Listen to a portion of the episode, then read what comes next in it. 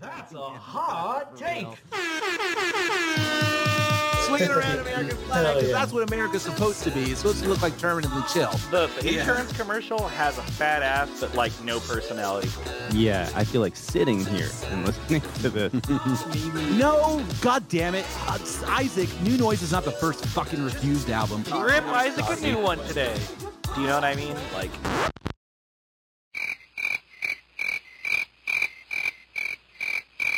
Touch my records. Ever.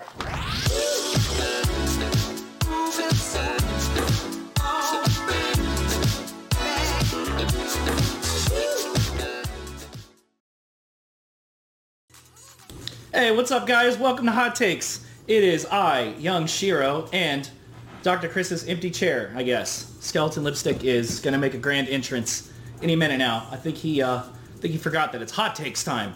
Um, welcome everybody. Uh, anybody that's new to Hot Takes, this is a uh, bi-weekly uh, internet radio show slash talk show slash interactive chat slash podcast known as Hot Takes.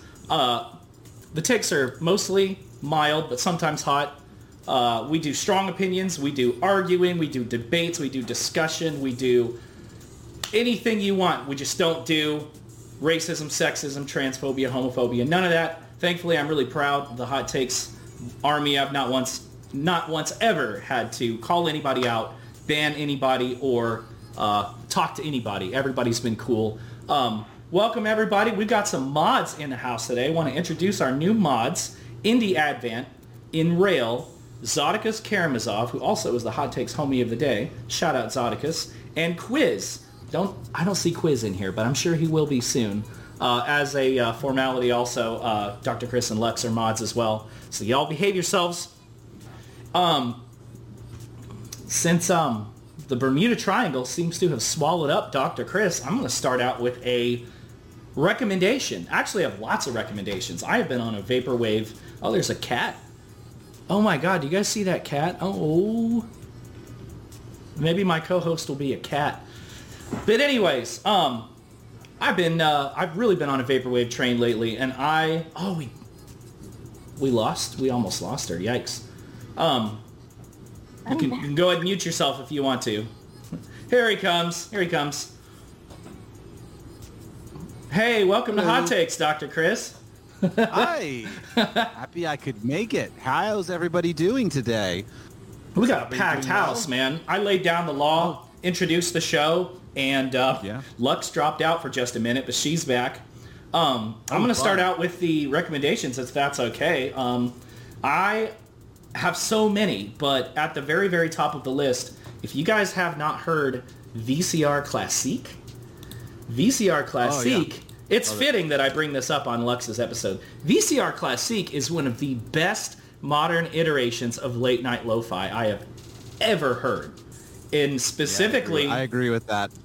The album Exotics on Business Casual is full of just wall-to-wall, extremely romantic, just going back to the Skyline penthouse suite at 4 a.m. after a night in the ballroom type vibes. When you're so exhausted, the sun's coming up, but you don't have to do anything. You're going to sleep in your big comfy bed and possibly enjoy some passionate lovemaking before um, spending some, some time just relaxing highly recommend VCR Classique. Um, what did I say? It's called Exotics. You can find it on BizCaz87. Guy's got a lot of other albums. Thank you for uh, thank you for posting.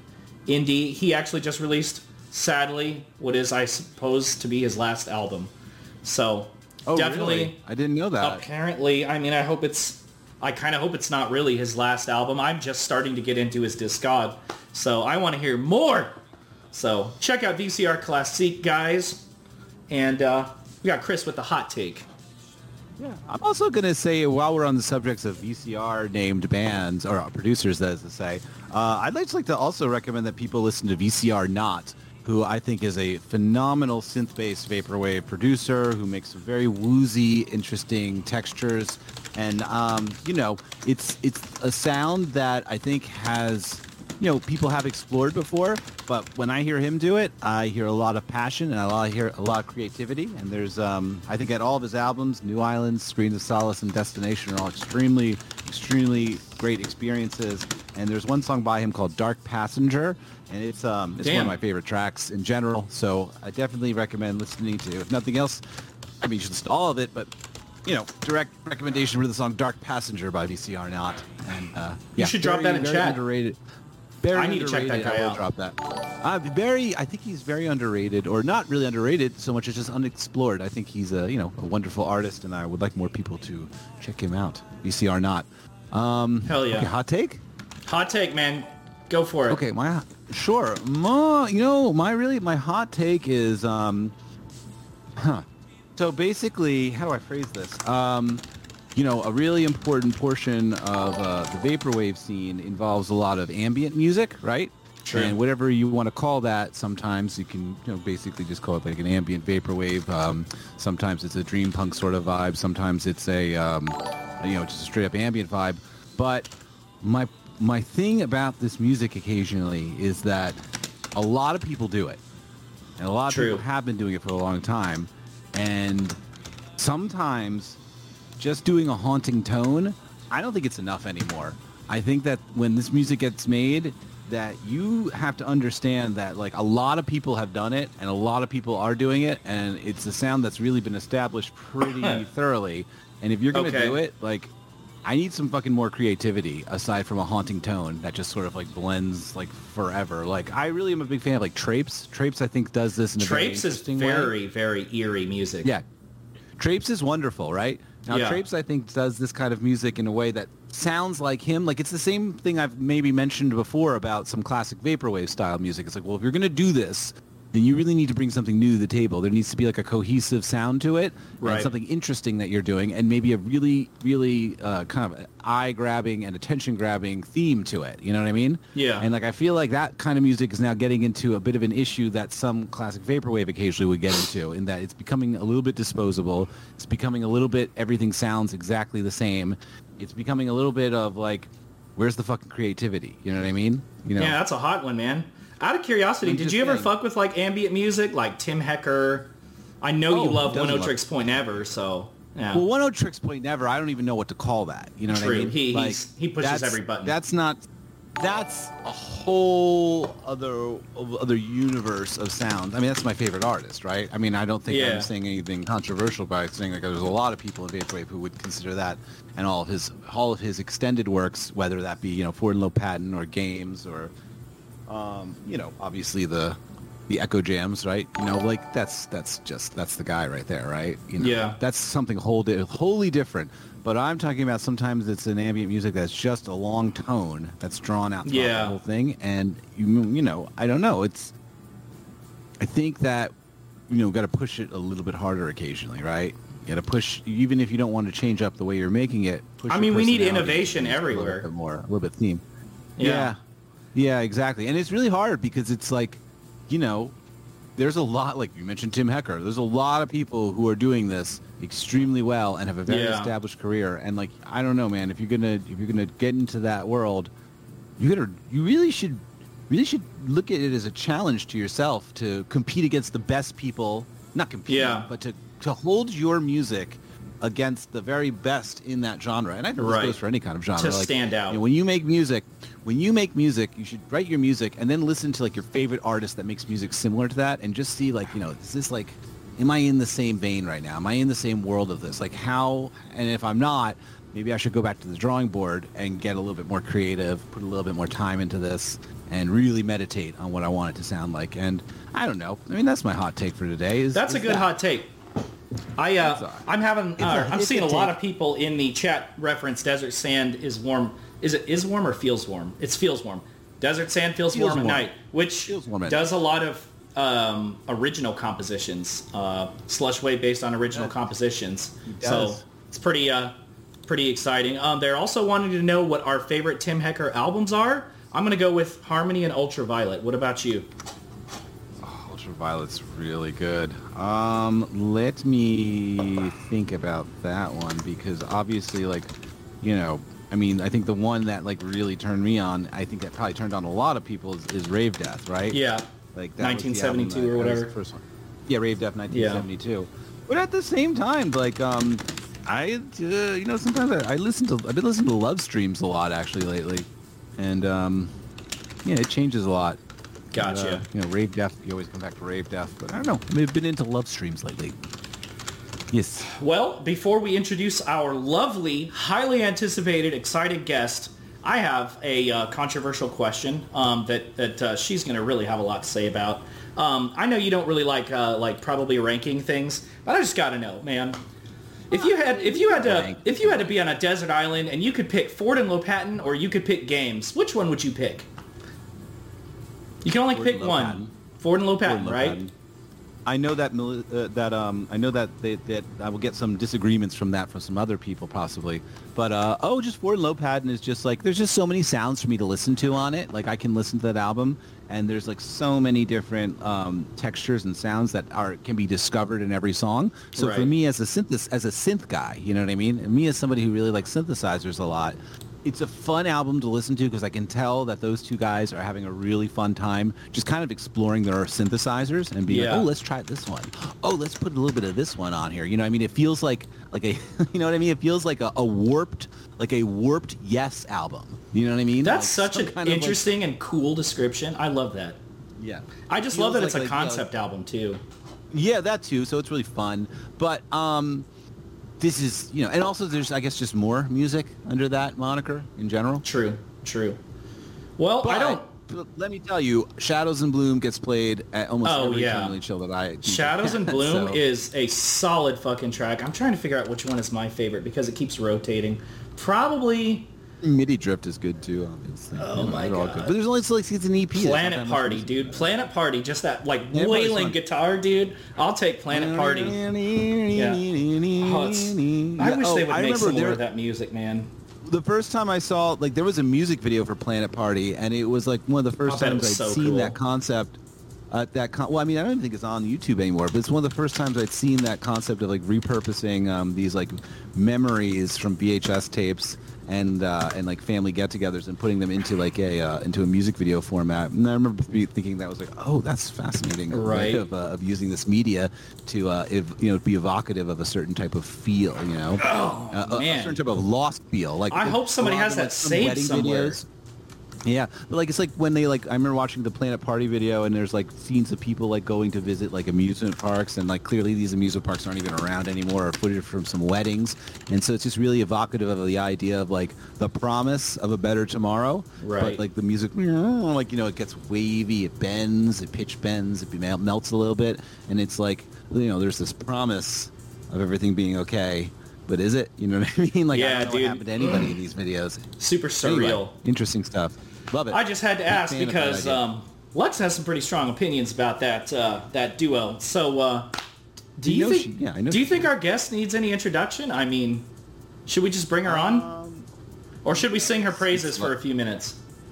We'll sing her praises for a moment. It's Luxury Elite. Right. It's a, ve- you know, obviously a very important person to you, but also in general, someone that we've both known for an extremely long period of time. Um, constantly inspiring, uh, extremely supportive, one of the kindest people I've ever met, and uh, just By a mile. one of the most knowledgeable people I've ever met too when it comes to cult music and subculture music in general. Like this is a, a person who has done her homework, and the reason she does the homework is because it's just so much fun for her. You can just Oh, yeah. whenever you speak to her, you can She is feel a how much reservoir passion of and knowledge. love and con- passion, love, and connection that she Uh-huh. feels to this music. You know what I mean? It's extremely sincere, and you know, It it's, it's uh, one of the reasons. Um, you know, you know, I've been friends with her for, and you as well, been, um, you know, obviously involved with her. But prior to that, friends with her for so long is just because it's such a such a wonderful, interesting uh, human being in general. you know I Right. mean? I don't want to tell her story So, for her, but she got enough. her start with the uh, SPF 420 group. Shout out SPF 420 in uh, Turntable. Big fan of Mm-hmm. yeah. Black Moth Super Rainbow. Apparently Vaporwave started Oh, due to sure. a small group of Black Moth Super Rainbow fans. So uh, Lux is... I, I- don't want to tell her story, but she's been she's an OG and she invented late night lo-fi or at least coined the phrase and had several uh, successful record labels, most notably Fortune 500 Records uh, in what 2012, 2013, 2014. Yeah. Uh, she ran radio shows like Neon Nights. She's performed in the URL sphere and IRL. Um, many countless people look up to her. I don't think there's anybody that could say anything bad about Luxury Elite. And, and of course, I Lux and I have the Lipstick Elite album that we made together. And of course too. that. Absolutely. Iconic. All right, guys. We are about to reveal Luxury Elite. So y'all go ahead and close your eyes. And... Hey, what's up, Lux? You want to go ahead and come off mute? Got him. what's up, Lux? oh my gosh. Don't I look pretty, you guys? Oh, Look at I- her. She is such a looker. L in the chat for Lux. Why? Aw. I wasn't going to reveal my face. I'm not going to do that. That's like Right. not part of the Lux thing. Damn, this chat is going think so. crazy. I You, know, uh, 69 people. Some Oh, 69. Nice. Cheers, people. You want to um God. you want to tell us what you think of uh uh Ford and Um, Lopatin being the objectively better um Oh, I, I already know Lux is. I already know Lux is. I already know she's not going to agree with that. That's okay. You know, No, that's fine. Games is far superior. Sorry, guys. I, Uh, you know what? And that's Single I Press total. Boring. Oh, I, to- I look. I totally get it. You know, absolutely. And um, you know what? Like, I play a lot of games at the dance parties. I, I enjoy the sound of. Uh, you know, we. Go ahead. Someone else talk for a minute. So Lux, people are saying your mic's a little quiet. So I just turned you up. We turn up. um not sure Okay. How do I sound now? I have like my mic literally at my mouth. Yeah, so I My turned her up and I- and hopefully that helps a little bit. down? No, I didn't turn I didn't turn you down. I turned her No, no, up. should we turn us down? Is that like? I don't think so. Okay. Oh, uh, Groovy Alright. says perfect. Thanks, Groovy. Um, Oh, thanks. Sweet. thanks. well, I guess Ford and Lopatin's not for everybody. Oh well. I, I mean, Well- look, I like some of those songs. I I will admit some of it was interesting to me. I just I don't get Airbird. I don't get Joel. I'm Damn. sorry. I love Not my Airbird. thing. Not so much Tiger City, but I love Airbird. Damn. Uh, that's I cold. tried. Hey, it's Well, okay. No big. Also, No hella big. controversial. I I've still Oh. actually not really listened to Tim Hecker. I'm What? gonna be honest. I know that's that's weird. Everybody's talking about favorite Tim Hecker albums. Also, shout out to the Tim Heidecker Best Ambient Album comment. Yeah, that was I funny. Tim Heidecker. Well, you know, the other thing, like Lux, is that you are a big fan of, like, so maybe I, I could see that because honestly, you devote a lot of your time and energy to really studying these obscure 80s and uh, and, and like late 70s sort of, um, uh, you know, Yeah. garage acts. You know what I mean? These synthesizer-based acts from that time period. And so, whereas like maybe you're not spending a lot of time on the ambient Tim Hecker stuff, the amount that you're digging into uh, just the obscure knowledge of that kind of music, Mm-hmm. I mean, who's doing that? You know I mean? Seriously. Like, I've I've you know what I mean? Like Seen some of these deep Like, cut I used playlists. to love Neon Nights because I could hear so much interesting picks from Lux. Just like the encyclopedic novel no, knowledge of these cult musicians was just, um, you know, it's just like a gift. You know what I mean? It was great. It's pretty I amazing. hearing- I loved, I loved learning from it. Yeah. Thank you. Yeah, um, yeah. I I think part of it is that whenever I disappeared in 2016, I feel like I kind of like tuned out of a lot of internet music or like years where I could catch up on like cool like random shit I'd find online through like my Facebook homies. And I mean, I, I missed out on fucking years of vaporwave, but like I really dug deep in like new wave and post punk, and I feel Yeah. like I've I'm just now kind of surfacing out of that. I mean, it's so cool as fuck, of course, but I just I don't know. I'm finally slowly but surely catching up with internet music I've missed. Um, I go through know different that phases in life, you know? True. sucks. I know that Spotify sucks, but I've been using Spotify in my car just to catch up on shit, and it's been quite useful. Fuck Spotify. sure. I mean, it works it's been very sometimes. helpful. Yeah. I they mean, don't pay we nobody have- anything, but I mean it's great for discovering new music. I get it. Well, you, you, you know, everything is complicated. It's never nothing It is. is. It's um, not black or so white. Easy to designate as this or that. sure. It's, things have utility, and then things have, the, have have their problems as well. And I don't know. We're just doing our best to navigate, and we're trying to fucking get access to cool music too at the same time, and get access to artists we might not always get access to, and to really, you know, Lux, do You you know, want to we're just- describe some of your just doing our favorite music for us? oh, that's fun. Yeah. Oh God. Um. Good question. I mean, here lately, I mean, of course, I've been trying to get back into vaporwave things. I've 2020 and 2021, I've spent so much money on tapes, so much Yeah. money on tapes, trying to catch up with everything. Um, actually, just got my autograph. Uh, Very cool. In the mail. That, That is guy's really great. skilled. Very What great. a, uh, I would Um, get him on the show at some point too. I yeah, I would be down. Yeah. His his synthesizer that that unit that man must have such an interesting past because nobody procures that many synthesizers without having some kind of interest. Yeah, didn't we talk about that last week? I think we did. I did say Yeah. this last week. Like with having some kind of yeah, we did with Alex. That's yeah, right. I remember that. So you got the autograph tape. All right. I got that. I, I like, I've been listening to, during work, whenever I've been like hella stressed out, I've been listening to a lot of like Weather Channel 90s smooth jazz.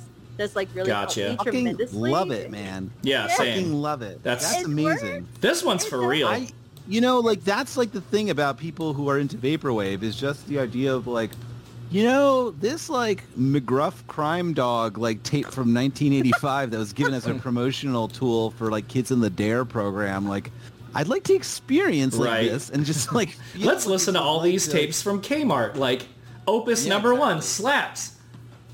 It does, but just the idea of like you know s- studying this music that was made to be disposable. You know what I mean? It's very interesting, and I think that's like a, one of the big uh, one of the big founding blocks of like vaporwave. It's like studying these things that were determined to be disposable. You know what I mean?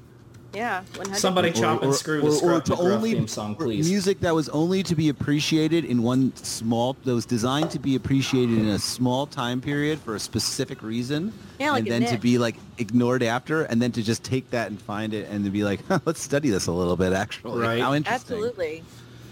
It's very immersive. Like it's very like it puts you there. I don't know about you, but like the Weather Channel. I mean, uh, when did they stop doing that? You know what I mean? Like, but I mean, just kind of reminds do you of local on the eights. It's just they don't use the smooth jazz, easy listening music kind of. Oh, thing that's so sad. I know, like they've actually played songs with vocals and they played like pop things.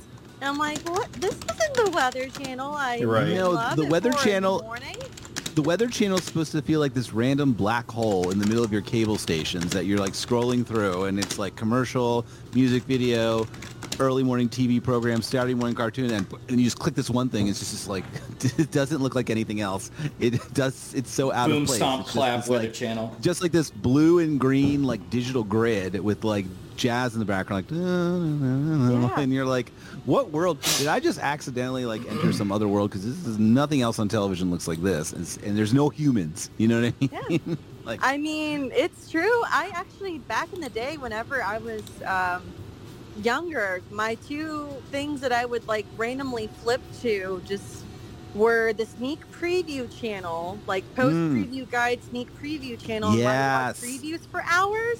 i did that like, too This was 1998, and then Mhm. I was watching.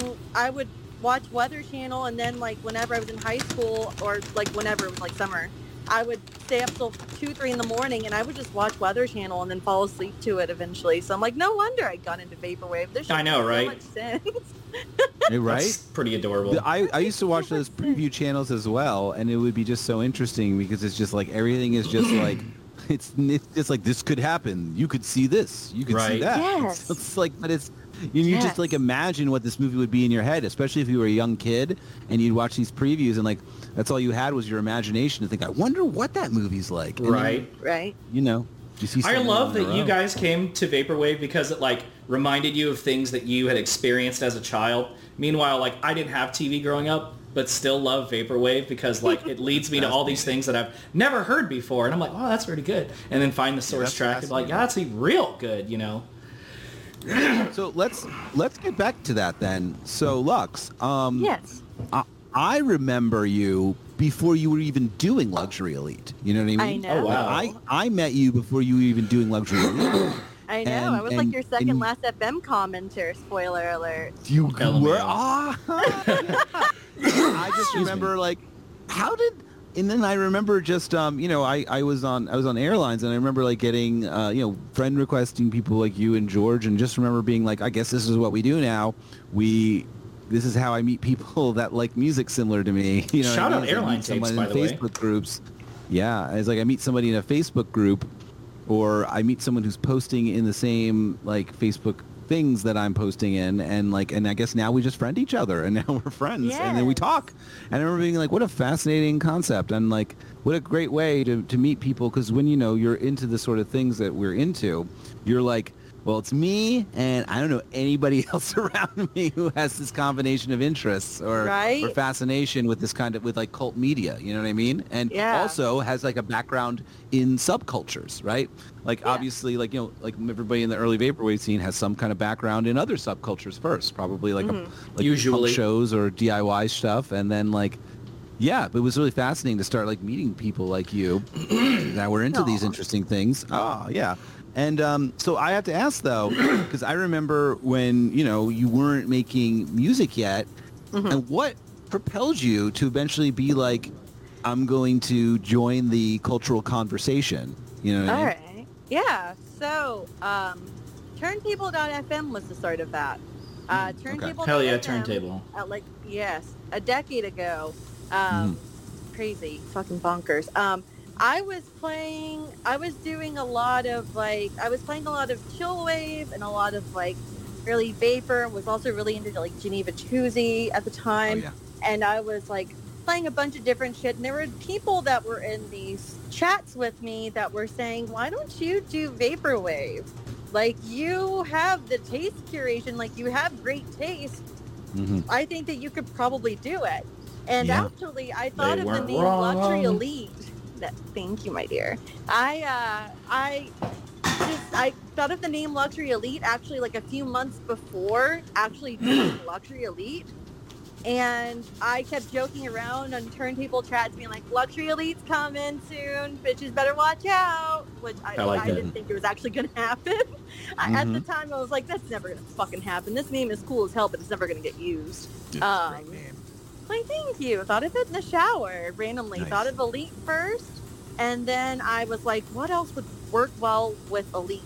And I saw I heard luxury, and I was like, luxury Elite. You literally captured like your elite own like corner of vaporwave. Like I almost reinvented it. Like kind of just kind of snagged that that section of just really really high, classy, chill, you know, smooth Oh. aspect of vaporwave. vibe. Figured yeah, that and and, you, made it you want to know the inspiration for it? The inspiration was Sure. the cover of 6040 by 18 Carat Affair. The two women on Oh that cover man, were the inventor of vaporwave that himself. wanted to persuade, That's, like, I've always said production. that. I agree. I agree with that.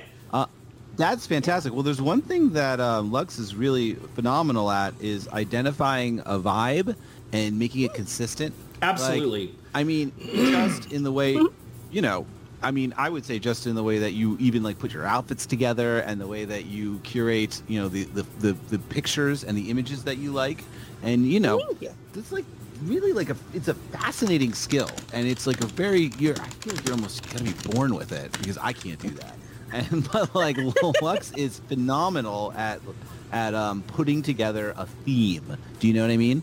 With whether it be an album or an aesthetic, and then and then creating you know just really knowing all the little bits and pieces to put into something to make it a world, and Yeah. it really comes through in the music. It really does. comes through in in in the entire albums when you listen to them from front to back. And so, what was it like for you to sort of feel like, okay, you know, people are encouraging me to do this. Let's get started. Like, how did you figure out how your sound was going to be, and and how to make it consistent, and how to like make these cohesive albums, and just to like to choose your style, and how to like how did you come up with that? Like, what?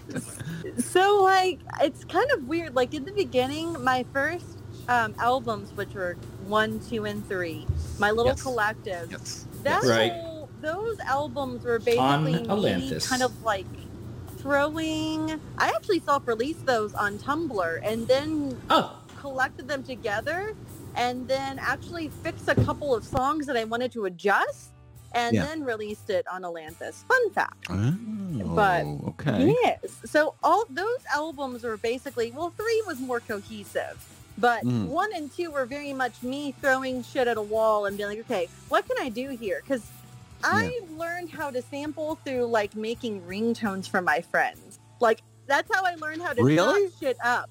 Through a How WordPad editor. Funny. Are you are you serious? That's so Yes, funny. That's how I actually I made ringtones, and I was like, okay, Oh, I that's can too cool. use this to fuck up "Cold Hearted Snake" by Paula Abdul, which was like my second ever vapor, like my fir- my second ever luxury elite song. The first song does not exist anymore. Only one person heard it. It was bad. I deleted it. Second song was Oh. a song called "Peacefully Hot," and I was like, I wonder if I did this, if I chopped this in here, how would this sound? And that was tastefully hot, and I put it on the internet because I was like, you know, this is bad. This is kind of right. I don't. Hell yeah. It wasn't until Rose Quartz that I felt like I was starting to be. I was starting to get onto something. I felt like I felt like the imagery was there.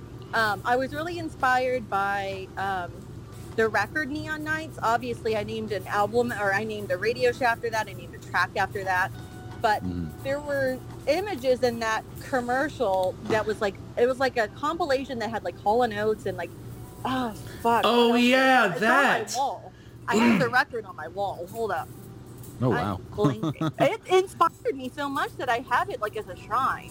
But yes, there's like Dazz Band, there's uh, Skyy, there is Human League, um, Wow. looks like Kool & the Gang, of course Hall and Oates, like, but that Damn. they had a very specific vibe in that commercial that they actually didn't really mimic in any of their other compilations because that uh, K-Tel actually did a whole bunch of compilations. Nonetheless, I'm rambling here, but that the aesthetic, I guess, quote unquote, I hate that term, but that whole vibe was Hot very take. much like I want to do. I know. I'm, well, I just Um, Warehouse Union actually had a question. They want to know how you ended up collaborating with St. Pepsi. okay, so They Saint asked like Pepsi- five minutes ago. Okay, I can answer that real quick. Uh, so Ryan actually friended me or followed me on SoundCloud. And I think I was like one of his first ever followers. I was like, this name is crazy. That No was way. whenever like his first image was like a Madonna screenshot from like the Madonna Pepsi commercial that eventually got banned. Like a prayer, that commercial. And it was her looking at the television, I want to say, and smiling. Um, I think that's right. But I he he followed me early on and he was like new to it and was like prolific as hell. Hell um, yeah. Turning out albums like three albums within like a week or something. Oh, and I was like, Yeah. holy shit. And he ended up finding me on Facebook because I was uh, admittedly not, even though I was like, anonymous, please. I was really bad at showing myself on Facebook. So he found me and he was like, we need to collaborate. I'd really love to. And I liked his work. I really liked Oh, Vanilla sure. Pepsi. And I was like, you know what? Let's try this. And that was literally how I, it's funny, Late Night Delight and like the beginning of Fortune 500 all happened at like the same time. We released, yes, um, Empire Building, TV Party, and Late Night Delight were basically released like fucking days of each other. Wow. Unbelievable. Man, you guys were We both prolific as hell. We really were at that time. I don't know how we did it, but we did. We very much did. But yeah, that was that was how we did it. And uh, it and vibe wise with Flux, it just kind of took time um, to really capture what I wanted to do with Flux. But I felt like Rose Quartz was on the right path. And as I Mm. continued working with samples and continued like really curating what I wanted to do, and I started going really deep in my YouTube searching, like I started feeling like, okay, I want this. This is the vibe I want to I want to have with my albums. I want to kind of do this kind of vibe, and I would search and search for hours until I found something that would fit. And then the screenshots that I used, I used to do a family showcase.tumblr.com. It was like all screenshots that I would grab from hours of like going through videos. Oh, wow. Family showcase.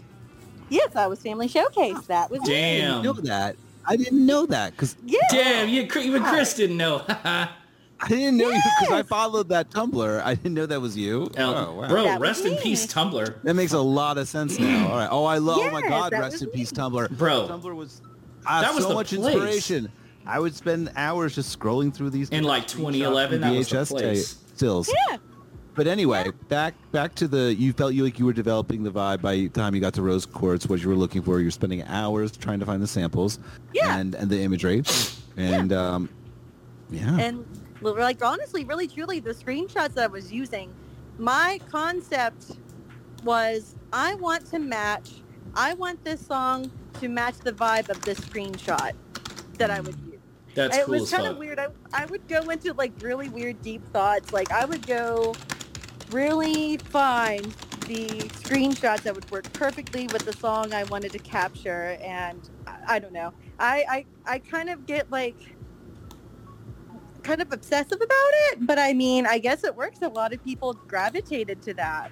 So Yeah, that's I- I- It thing. clearly resonated with a lot of people. Well, you know, that's what I'm saying is like when the energy of the artist can really be pushed through in this kind of sample-based music, like it's it's palpable. You know what I mean? Like people will gravitate towards it. I'm going to tell you right now that I think like a big reason why a lot of the um you know, not gonna not not original composition, but you know, synthesizer based composition artists really began to come around to you know the concept of being involved in a vaporwave in the vaporwave scene. I, it has a lot to do with Lux, in my opinion. Oh wow. A lot to do with Lux. Wow. Oh, Like, for thank sure. that's high praise. For praise. sure, a lot of the uh, people who were a little like maybe they were like slightly sample based, but they were still um, you know it was maybe being uh, organized along with instrumentation and maybe vocals. I really do think that like it was really, you know, I really think that like Lux was one of the people who and and and obviously Fortune 500, right? That was like a, I think that was like a big turning point where people were stopping dismissing and actually starting to listen, right? I think that the problem with a lot of some of the artists that were instrument based and maybe had some minor sampling involved was that mm-hmm. they weren't bothering to listen. You know, they were dismissing because they thought this was like, you know, in the same way maybe joke. punk well, yeah, well, yeah, Yeah. or the same way that, like, I mean, people dismissed punk initially, right? Uh, Three chords, I'm Right. not gonna listen to that. But you know, you have you had Lux come along, and it was like, all right, and people knew you as well because of you know you you were a fan of a lot of uh, these these other these artists, right? Who maybe weren't exactly involved in vaporwave yet, or didn't even realize that they were involved in the vaporwave scene yet. Like all the hypnagogic pop people. Yeah, exactly. And they didn't realize, you know, what was going on. And then obviously I think a lot of people knew Lux and, you know, personally and saw that you were making music and decided and were, were captivated by the aesthetic you were, sorry to use that word again, but were captivated by the, let's say the vibe, the vibe that you were uh, curating and putting together. And then after that, we're like, oh, what an interesting world this is actually. And, then like, am I also involved in it? And I didn't realize it. And yeah, I think Lux had a lot to do with that. Lux and 18 Carat uh, had a lot to do with that. So Absolutely. yeah. Yes. Or Uh, 500. Now what? Oh, I'm sorry. Go ahead. Oh, uh, Chaz brought up synesthesia. Do you experience synesthesia? I do. I have. I see color in music. Usually, uh, mine is a little bit more basic. I feel like I see a lot of like shades of blue and shades of red. But I Too have cool. seen songs in green. I've seen songs in gray. I've seen songs in white. Uh, Obstacle 2 by Interpol, great example. Totally white. Oh wow, Um, great song I- too. Oh, Obstacle 2 we have we have praised Interpol on this channel. yes, I, I have You're synesthesia, and it really dominated. Such a damn good album. What I did, it do- it dominated how I set up Neon Nights playlist. It dominated Oh, how wow. I set up Lux track lists. It would Mm. dominate everything for me. And How long does it take for it. you to find out what color a song is? Is it within seconds or does it take repeat immediate. listens? Wow, that's too cool. Pretty immediate. Although it has changed before. Like I just realized whenever I was listening to uh, Surfing's Hit the Spot, because I'm, well, I'll, I'll talk about more about this later, but I did a mix recently. Um, but, and I was kind of revisiting some of my past mixes. Gotcha. But surfing, I used to see very, I u- it used to be a very vibrant red, Okay. and now I don't see it in that anymore. It's like a weird, like, kind of like a blue green now. And I was like, when did this Hmm. change? That's so cool.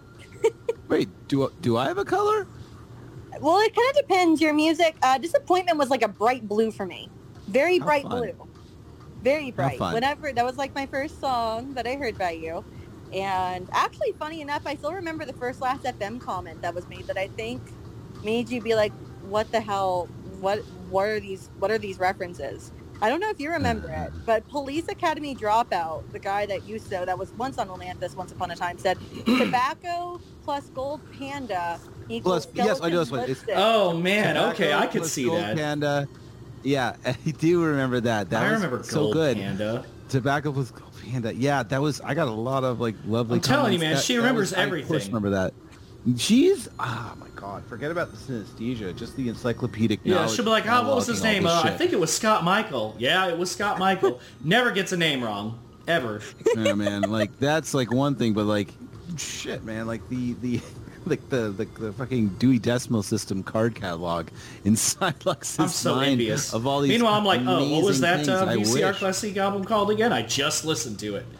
I'm like, what happened? What were we talking about at the beginning of the show? And like, you know, 15 No minutes shit, ago right? again? What- D- Bruh. Do we? I just, I don't know. I used to joke that I wanted to write a book about the early origins of vaporwave. I would joke about it with people because I would remember. You so probably much. should. I mean, If you want one day, it's you know, it's you know, if you want it.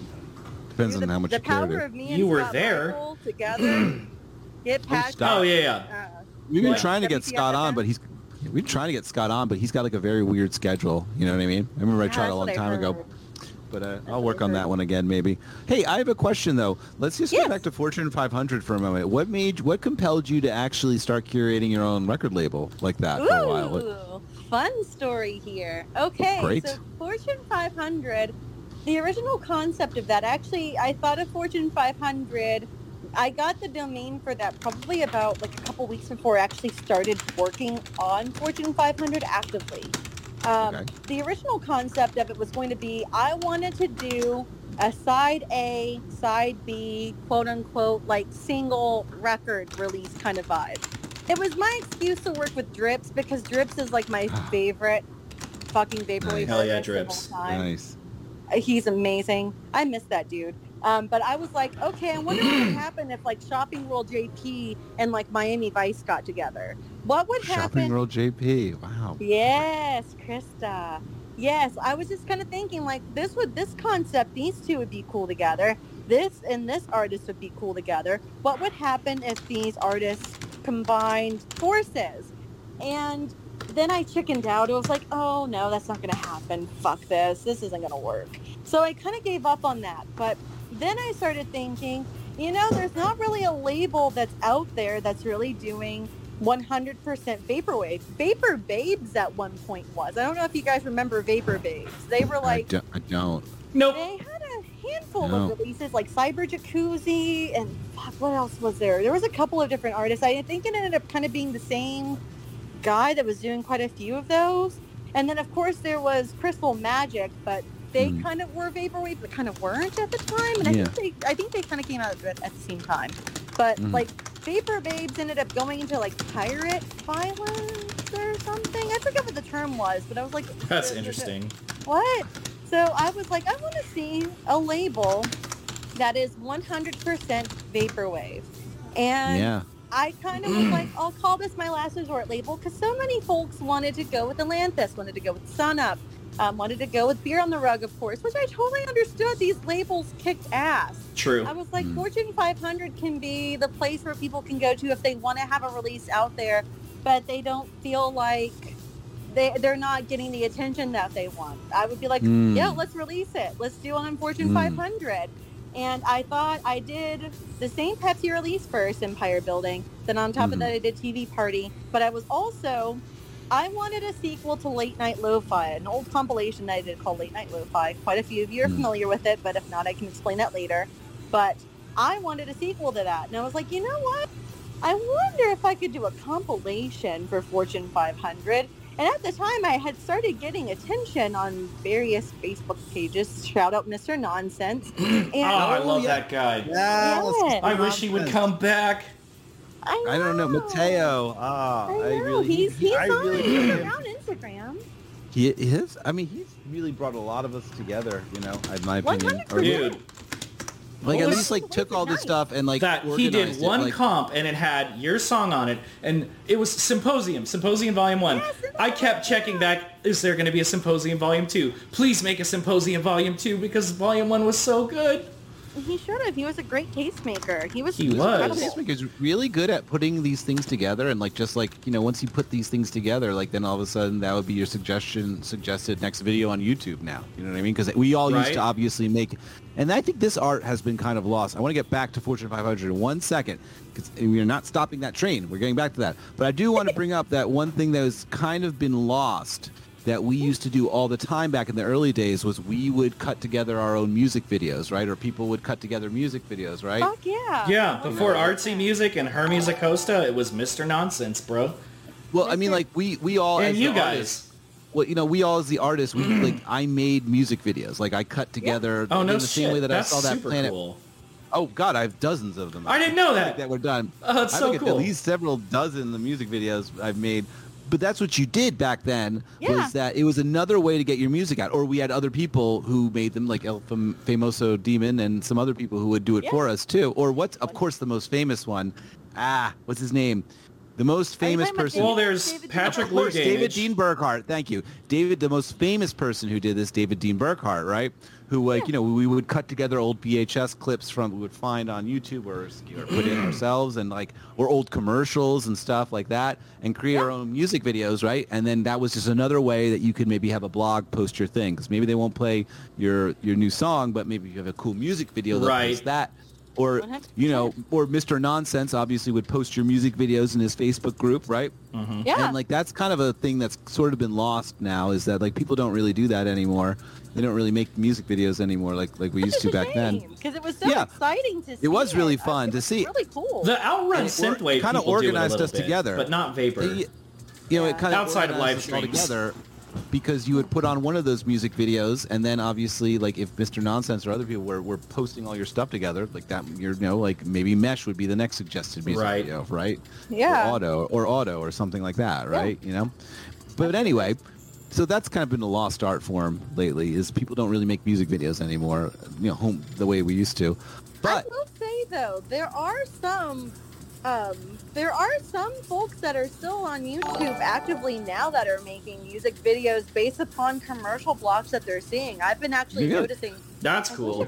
I nice I mean, I could, I wish I could remember. Isaac, we've used some of, we've looked at some of those videos. I was gonna say, you guys make music videos. You did my visuals for the um, Yes, I did. Worldwide Wave event. Yeah. and they were I did. outstanding visuals They really were. you. wonderful job both of you guys actually Thank you, Chris. you. I appreciate That that. was- that was I a included an extra. Ford and Lopatin track just for you. you are such a sweetheart Joey. Hey, uh, we actually have a really involved question here from Farplane. He says, regarding anonymity, has it been difficult to remain anonymous despite success in the scene? And then he has another question. Uh, and how do you feel about the pros and cons of doing so, especially in a scene that's becoming being increasingly more IRL slash focused around people's actual image? Oh God, yeah, that. Uh, it's it's kind of. I'll I'll answer the latter half of that first. Like it's so hard because, like, I really wanted to go. For example, I, of course I couldn't, but I really wanted to go to Electronicon just as a person that hmm. was just a fan yeah and not as a person that was playing. Even though George wanted me to, and I declined oh, politely. everybody wanted you to I know. They, I know. They even But you got don't- other you people know- involved, and I was like, I'm sorry, guys, I can't.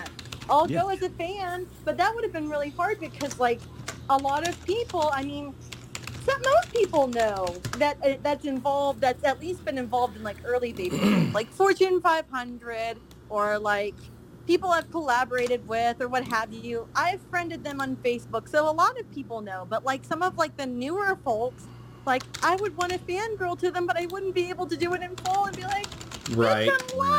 We talk on Twitter. We oh yeah talk." But, somebody would slap but that that part kind of sucks, and it is hard to. The other part that's hard is because it's like, okay, so I I do have a personal Instagram, and I do talk about Lux on there. And a lot of people think because of the fact that I talk about it on my personal Instagram, that I'm cool with it being out there. I've been outed a few times. Damn. Um, it's happened. But, and i'm just like, hey, I'm not really out there. Can you take this down? Can you like not tag me in it? Guilty. I know it's okay, no worries. But like that part kind of stinks. It's so it's hard to. I I try to preserve my anonymity because I don't feel like a photo of me or my personal matters. It doesn't matter with Lux. That's not the point Yeah. of Lux. The Lux Yeah. the Lux realm is escaping into an alternate reality. It has nothing to do with Yeah. IRL me. Like that, I, Yeah. it shouldn't matter. And that's why It's I don't about the really wanna do escapism. a lot of IRL shows. Yes, 100% It, it makes sense. Ma- it maintains the mystery of the project. You know, maintains the Absolutely. mystif. You're right. It doesn't sully the feel of, of the of the vibe. And you're right. I think that for your particular um, you know project, it serves it. You know. Yes. I That's just, a very I don't good know, point. I gravitate, I gravitate more towards projects that I don't know anything about and they don't put anything out there about themselves. They just put the music out there as a forefront. Like, fuck who I am, fuck my ego. Let's let me just put this out here and transport you into my world, what I want you to see.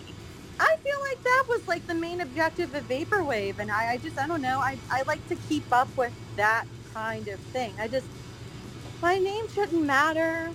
Who my who I'm friends with, whatever kind of quote unquote clique I'm part of shouldn't matter. Just focus on what I'm doing, like music wise. But it is hard though to keep my my IRL and URL world separate sometimes because some people don't grasp that the main reason why I'm posting about Lux on my IRL stuff is so that way my IRL friends can keep up because they're also Lux fans. Yes, yes. I'm going to really quick uh, address the chat really, uh, really quickly for a moment and say thank you, Fader and Origami Vato, for continuing to do outstanding visuals and to make that a big part of the scene. And appreciate you guys doing that. And Oh, yeah. Appreciate the visual artists who really contribute so much to say the live streams and everything else. Do you know what I mean?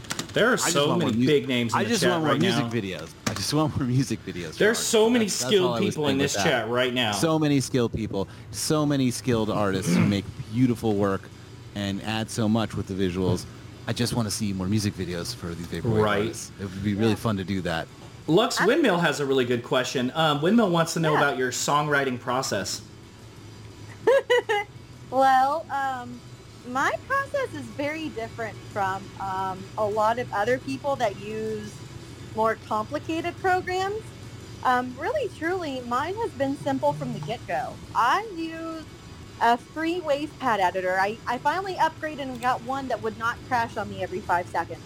But I literally would just download the Wave, would um, use just like a basic looking like WavePad editor where you can like see the waveform, and I would chop and cut and paste everything myself. Really? Wow. Yes. Huh. I am very Wow. different. I told Kevin that equip, and he was like, "What? That sounds like that's harder." I'm like, I don't know. It's just it's something that I've. It's so smooth sounding. one. I I very much I know how to cut it up in a waveform to where it is not going to ch- like clip or Very cool. or make it obvious that I'm transitioning into a different part of the track or I'm looping a certain part of this track again. Mhm. And then honestly, I used to use um, Audition for my um, editing from there, but I lost my pirated version, so I use Audacity again. I use Audacity for Blue Eyeshadow. Not even gonna lie. Uh, Use it for High Society too. I don't know. Simple, but simple. I used to be embarrassed about talking about this because people would be like, "Oh, I use Ableton. Oh, I use this program. I use this." I'm like, I'm simple, and I was afraid it would make me like not authentic enough. But now I'm like, you know yeah. what? This does the I'm trick. pretty sure you can rest on your laurels at this point. you you know what it's it's you know you use the software or the hardware that you're comfortable with to create your art and it's not and if you get lost in these games of what's more complex or what's more respected then you know then you're not doing then you're, you're gonna get you're gonna get stuck in the in the wrong thing you know Yeah, I mean? You're It's gonna- not a competition. If you're getting your point across in some a simple program as well as Yep. you would in a complicated program, then who gives a shit? Really, Mhm. truly, it exactly doesn't matter. completely agree Just Sorry, learn how to use hear my cat for a CDJs.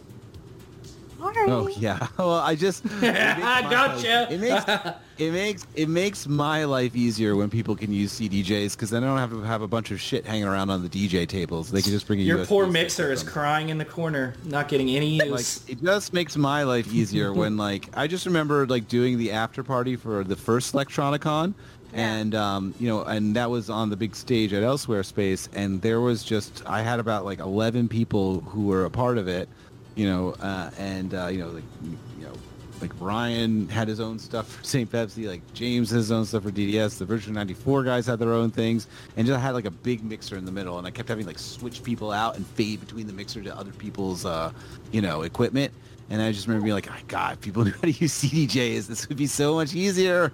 And like you got to worry Right. about like, you know, they had the, I Drop had like a a, table on the side of the stage, where like, a side table where I'd have people like just setting up their computers and stuff over there, and uh, you know, it just yes, learn to use CDJs if you can. No, like you know, it's just the club. Just had to get you For a little hard time for that. If it's, a, sh- if it's a if it's a performance show, that's one thing. Do whatever you want because if it's a performance, you're allowed to have breaks and stop and set up, and it can be a whole different vibe. But for a dance party, like we're supposed to keep, it's about the audience, it's about the energy. We're supposed to keep this going. You know what I mean? Just hit echo out. Yeah, I don't, yeah, I mean, that's fine. You can definitely do a dub echo, but I'm just messing Just with looks you. more, just looks more professional. looks Yeah. better. Makes the makes the techno assholes get off our back. Oh man, the greatest trick the devil ever pulled. um, somebody had another question for you, Lux. Uh, they they they complimented you on your collaborations, uh, which you just had, or did you? Oh. I don't remember. But anyways, they complimented you. Um, Why, thank you. Thank Yeah, you. yeah, and they had a Um, the question. collabor- yes. I, I they didn't mean to a cut you off. Um, in addition to that, Yeah. they wanted to ask you if you had any advice for how to take on collaborative projects. Honestly, they're very scary. I actually don't do collaborations very often because they make me really nervous. um, most of the collaborations I've done, um, for example, the tracks that I did with Tendencies and the collab that I did with um, Macross, um, those were all me. Those were all tracks that I had already done. And Gotcha. I sent these tracks to, like, I sent Glowing and Trifusion to Tendencies. And of Sick course I ass sent track. The Walk on By uh, track to Macross, and I was like, hey, this feels like there's something missing. What can you do to make this sparkle? Like that's Oh, literally how Sparkle. I I am going to start using that verb so much more often Right. now. What can you do to make this? How can we make this sparkle? Hundred percent Yes. doing. That's 100% how I did it. And then they sent me the final track, and I was like, okay, let's go. This is perfect. This is beautiful. Um, because otherwise, I don't know. I'm just not really. I do all of. I I'm just not very good with sending stems over. I'm not very good with. I, I just go ahead and make the song and then I send it over to the other person and I'm Is like, Is that how you guys did it? Original." Pretty much. Yeah, I took the Lux tracks and uh, Yeah. chopped them up, turned them into something different, and sent them to Lux and said, "What do you think?" Uh, And yeah, I but like like, that. but all the, out. but all, yeah, exactly. But all the the components were from her. Do you know what I mean? The components Yeah, were from I her, mean, and I maybe added like a sincerely. Yeah, exactly. And, and maybe Lux, I maybe added a synth or two over certain spots, but the whole point was I tried to do it sparsely so that if I did it, it would fit in with Lux's work.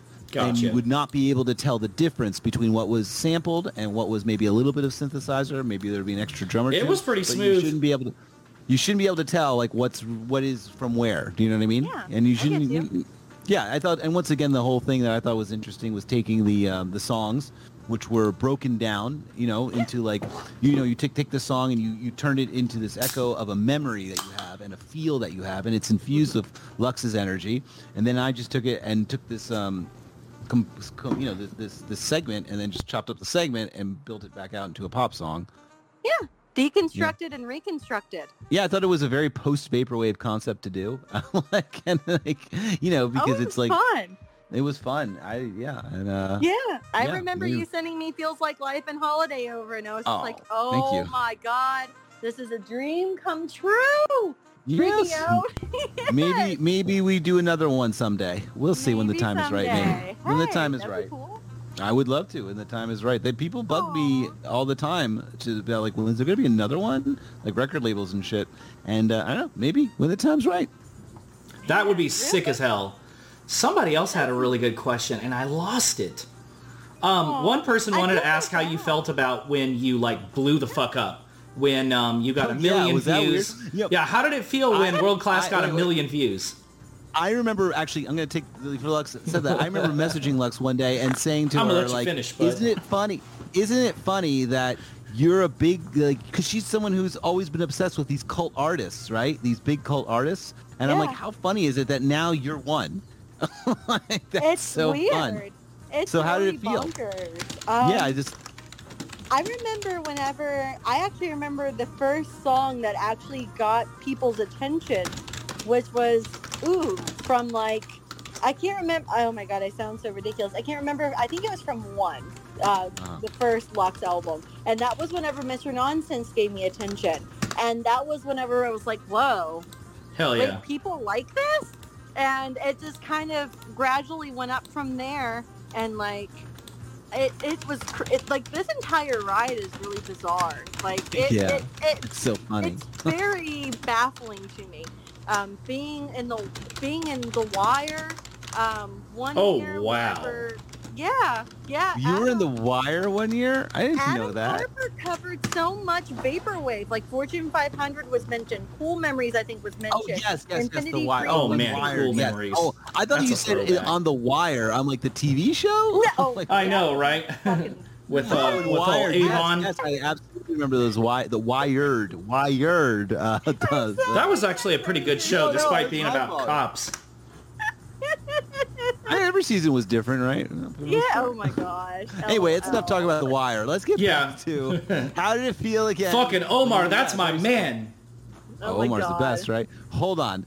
That was very fascinating, right? When you kind of, um, you know, you were someone who was just like this, you know, you were you were you, you were and are like, such a, a wonderful fan of Aw. these um, quirky, obscure, fascinating artists that have Yeah. a big cult followings, and Yeah. it's like then you sort of um, just sort of found yourself transformed into one of them as well, and that's really fun because you're still such a big fan, and I think that's just. I think people connect with that too. Do you know what I mean? Yes. Yes, 100%. I feel like it went full circle. I see you guys hating on me in the chat. Nobody's What? hating on you. They're just talking about Omar making from fun The of- You're making fun of the wire thing. It's it's me being silly. Oh, don't I'm Oh, just being goofy. But I see you. I'm My bad. Paying attention to the, the chat and I see you. I was an accident. But um, no, really, the full circle moment for me was actually 2020 whenever Tobacco invited me to play the Hot, Wet, Sassy album release party. Damn. That was whenever I That's high realized that was praise. full- That was a full circle moment because tobacco was what even introduced me to Vectroid, to Liz of SPF 420, to the concept of online shows. That Mhm. was how my my adventure into the world of vaporwave began. So for it to go full circle and for tobacco to recognize Lux and to be a fan of Lux and to like really enjoy these VHS tapes that I totally ripped off from Fucked Up Friends DVD. Like he knows it. I've told him. I'm like, I totally ripped you off. I hope that's cool. Hey, I mean, you did a damn good job, though. Yeah, Oh, like that was that was the that was the point where I was like, wow, this is crazy. It's it's insane to me. Like I actually left the internet in 2016. Like I not really, kind of by choice, but kind of not. I was kind of burnt out with all the drama that was transpiring in 2016, but also my mm. graphics card went kaput. So I was like, oh, okay, wow. that's fine. That's terrible. And yeah, and of course I did not know how to fix it or where to go. So I just let my computer die for a while. I didn't anticipate it being dead for that long. But Mhm. like I left thinking, well, nobody really cares about vaporwave anymore. Everybody's really into like dream punk and dream catalog stuff. Um, Yeah. Hard vapor was beginning to really thrive and become the Mhm. exciting thing. And so I expected to come back and nobody give a shit. Truly, Yeah. I was just like, well, I'll come back because this will be fun. What I didn't expect was pe- were people that found Lux that were intrigued by the fact that I disappeared and then flipped the fuck out whenever I returned.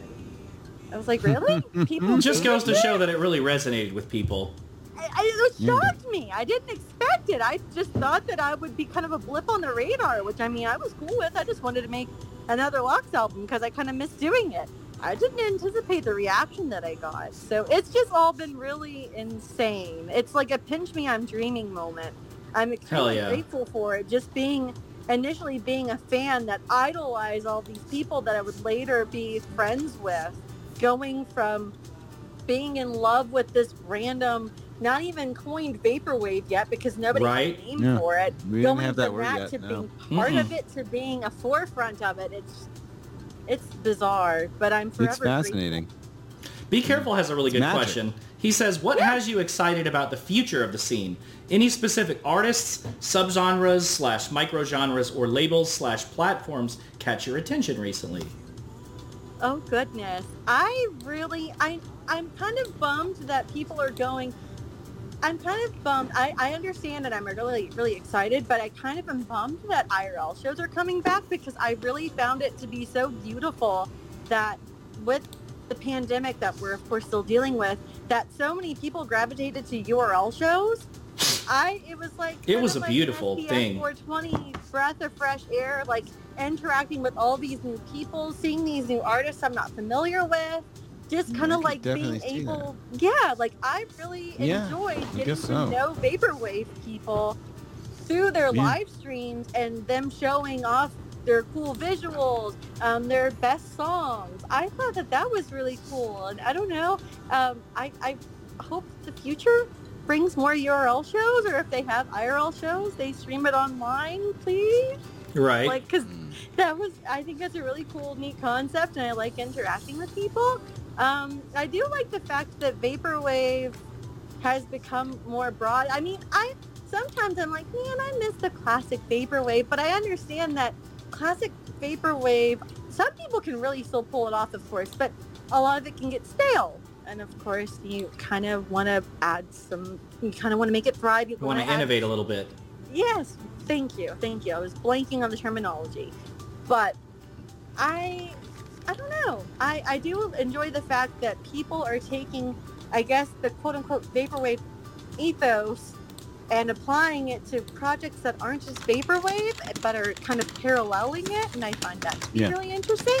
And I, Mhm. I am. I will admit that I am still very much slacking on catching up with a bunch of labels. I have a lot of labels bookmarked on my computer, ready for me to start downloading or streaming or what have you. And I have a ton of albums on my Bandcamp app that I need to listen to. I, I'm very overwhelmed by it, admittedly. I'm just happy Well- to see this still thriving, to be honest. Same. I don't mean, I mean, yeah. vaporwave is like no one has the same journey through it. Every single person has a different journey through it. It's impossible to listen to everything. You just find is. things that you enjoy and you follow down the rabbit hole and you end up hearing albums that other people don't hear and they hear albums that you don't hear and it's it's just it, everyone gets their own experience through it, you know. Yeah, 100%. But I used to be on top of that shit. I mean, you Yeah, remember of back course in Uh, you the- do. clearly you were. Damn. Was Of on- course, but that's like not possible anymore, you know, I right? know, and I hate it because I'm like, I used But to know have to everybody. accept- you have to accept damn it. You have to accept it. It's so interesting when people like start getting into it and then get into it a little bit deeper and they just like you got to just really create your own journey. Everybody has a different experience with this genre. Everybody has a different way of describing this genre at the end of the Yeah. day. And it's uh that's kind of beautiful. That's a little bit of magic right there. You know, you can't really Yeah. have that same experience with almost any other kind of genre, sort of. I don't know. Pacific Plaza actually has a really good question regarding that. He wants to know if you have anything to say about all the think pieces that were made about the deeper meaning of vaporwave. He also Oh, wanted to hear you say more about Adam Harper. We kind of changed the subject, unfortunately. Let me get a drink of water and I'll get this prepared. Give me just a second. I got Wow.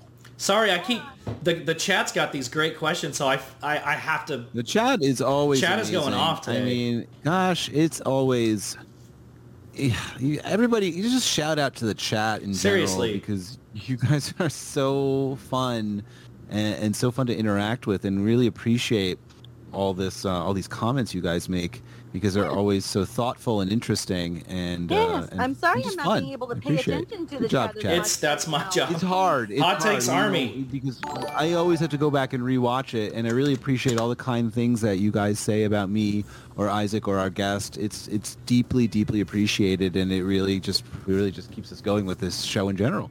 Thank you Yeah. very much. All right. So, um, I actually remember the day I have, I remember I was, keep in mind, I was with Vaporwave really early.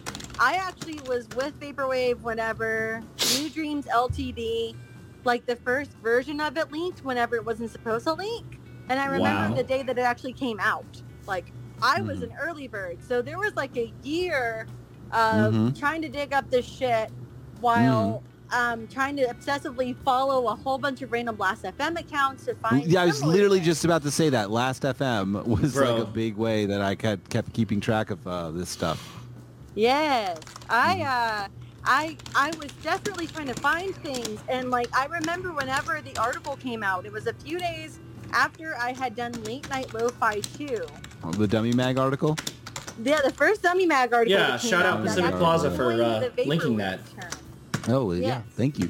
I remember that day that it came out, and I was just like, I don't really agree with how they perceive it. But of course, that's not really my job to be like, oh, I don't agree with this. I mean, Right. that's how at the time Ramona and Robin perceived it, which Ramona ended up kind of like saying in a last FM, not a last FM, a 4chan Q&A back in like fucking 2012, 2013, Oh, wow. really early on, that like it was supposed to be tongue in cheek and people took it really literally and it was just kind of her just like kind of calling out she was kind of making a joke on like how people were so desperate to cling on to genres because so many people were trying like attaching themselves desper- desperately to like chillwave trying to cling on to witch house and then c-punk C-punk. fucking joke genre um Damn. These are very strong opinions. I, Lux always has very strong opinions about that particular subject. Oh, we can get to that in a minute. You do. That's it's so fun. It's so funny. I really like. You never really hear Lux get like a little bit. I don't know, spicy about things, but you do when it comes to that occasionally. It's I funny. do. I have a lot of feelings about that ego. Oh, slime punk. I forgot about that. But um, I re- it was supposed to be kind of like a joke, but of course, everybody took that that article, that first article with Adam Harper, very seriously, um, and it kind of worked to the detriment of the quote unquote second waivers because at the time. 4chan was very much into vaporwave, and I knew how that shit was Yeah. going to go. I used that- to always check. I used to always go to Rebecca RebeccaBlacktech.com, which was like the Oh. archive you could do to search the Yes. stuff, and I'd always like look up my name or look up other You are a- names on it. You're a brave bastard for that. I swear. No, Wait, I only do you read your rate your music reviews? Myself. I wouldn't. Hell no. Hell no. Hell no. I'll read them for you. No, no, and I appreciate anybody who says kind words. It's very sweet, but I, it's, I don't know. It feels sad to see bad reviews too once in a while. I, I can't do it. I can't do it. But God bless people who are nice on that website and write really Right. thoughtful, beautiful. Because I have read some extremely beautiful and thoughtful reviews from people um, for my music or for other people's music that I, I enjoy, and um, I just wish there was a way I could just go to those. I cannot see the other things that make Yeah. me sad. Uh, I feel it. I just I gave up on it. But like as soon as 4chan, as soon as Mew started obsessing, I had seen how the cycle went with uh, Tyler the Creator. Whenever what fucking what was it Yonkers that came out? Mhm. I remember that, and I remember the fandom that came whenever the Money Store came out. Because I would I would use Mew on occasion whenever it was like bored and randomly surfing. So I would see the crazy fandom. That that used to not be that way. But I mm-hmm. remember seeing that, and I remember seeing people becoming more and more obsessed with vaporwave, and that was whenever it was like, I'm out. They actually doxed a whole bunch of us. Ooh, Fuck really? that. That's yes. bad times. So, so they created the Broperwave thing, which for some of you who are not familiar, yes, Oh, yeah. Broperwave was a thing. It was a 4chan meme that was created because they did not like they did not like me. They did not like St. Pepsi. They did not like SPF 420. They did not like Fortune 500. Damn. They called us the cancer that was killing vaporwave. Um, they thought that we were considering vaporwave Gross. to be a joke because Adam Harper had put out there this hyper contextualized, hyper accelerationism, blah blah blah. Admittedly, um, this whole concept that I didn't see, and it wasn't concrete, but people took it as concrete because it was put out there in the article. So they looked at St. Pepsi and I. They looked at Late Night Delight and they were like, "This, this is this is not what vaporwave is supposed to be. You're making a joke. You're making a mockery of this." And they created this meme, and Adam Harper in the follow-up article referenced it, solidified, and like basically verified and agreed with them about what they what he thought of Broperwave. He did not like Late Night Delight initially. He used to like give a lot of shit to us. It- it Really? kinda- yes, the follow-up sounds article old. was controversial. Um, Hmm. but, I mean, I think Indy actually linked that. I um he ended up apologizing on his personal blog spot and, and like regrets that he had had those opinions because he actually ended up really liking Late Night Delight to the point that he actually put that as number one on his best album list that year. We were tied with uh, Infinity Frequencies Computer Wow. Death, I believe. Um, and he was like, "Wow, I I- initially I didn't understand it, but once I got it, I got it, and I he he really felt badly about that. So I I don't hold a grudge. At the time, I was just like, "You motherfucker! Thank you so much for putting in Dummy Mag that you were not a fan of us and you were solidifying 4chan's bullshit. Thank you so much." Um, but because uh, so many people used Dummy Mag as a reference to Vaporwave. But I now, see. Uh, I, yeah. I see Pacific Plaza. Uh, Alex over there mentioning uh, C Monster from Tiny Yeah. Mixtapes. This guy knows. I actually did This not guy talk knows. to Clifford very much. I didn't talk. I, I Really? know Clifford, but I did not talk to Clifford very much. Um, he's a cool dude. Um, I but I didn't really talk with him personally. But he is very much a champion of vaporwave. I will say that. Um, he is very much a, a champion of it. Um, he actually released a really cool. Back in the day, um, he actually kind of in, inadvertently inspired Noir. He was part of this tape label that did these fake soundtracks to old movies. Like he did, I want to say That's it was cool. him that did a soundtrack, like a fake soundtrack to like The Serpent and the Rainbow. Um, I Huh. can't remember, uh, but he did that, and that actually inspired like the noir as a concept. I was like, man, this cool like fake soundtrack is the shit. And I don't know if it was supposed to be revealed that it was Clifford, but it was solely Clifford. Um, surprise! Spoiler! I love those kinds of albums. Um, Hey. You've But- done one of those, I think, Chris. oh, a, a, a soundtrack thing. Yeah.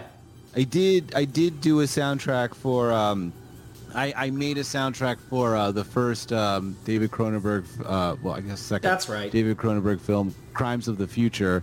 Um, it initially didn't have a musical soundtrack for it. It just had some uh, ambient uh, crackling noises once in a while. But I just thought it would be fun to, and I wanted to try making a soundtrack for something. So I composed this like 60 minute.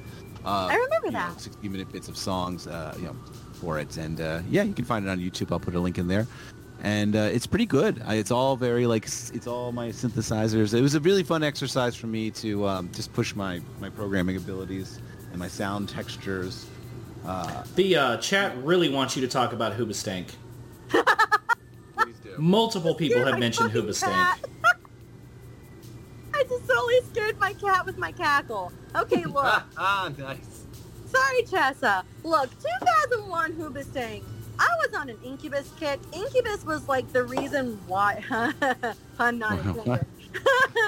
but Incubus was my exposure to like these early 2000s, like Calabasas, California bands. Like, I even really got into Audio Vent, which if anybody knows Audio Vent, shout out to you. I don't know. Um, they kind of went under the radar, one album, and then they went kaput. Anyway, I got really obsessed with Hoobastank, and my dad bought the album. My dad was like really into like late, like mid '90s, like I guess quote unquote butt rock. Like he really loved Aerosmith's Get a Grip, but like he also got me into Incubus's Make Yourself. That album was like mind blowing for me whenever I was 13. Okay, as was the first Hoobastank album, and also Queens of the Stone Age's Songs for the Deaf. I would not be a Queens of the Stone Age fan if it weren't for my dad, but. I cannot fully hate on Hoobastank. I know that people think that they're a joke, and I think that one of the members ended up like showing like Republican tendencies or like like leaning towards Republican bullshit. And I was like, God damn it, really? But I don't know. I can't fully hate on Hoobastank. Okay, that's my official fucking statement, and I'm sticking with it. Wow, Pretend there I we have it on record. What is your Go ahead, Chris. Sorry. No, no. What you? you- uh, Well, I don't know. What were you gonna? I, Ask? I was just gonna ask another question. Go ahead, man. Was it? A, is another one about Hoobastank? It, no, or- it's it's not from the chat either. So you first.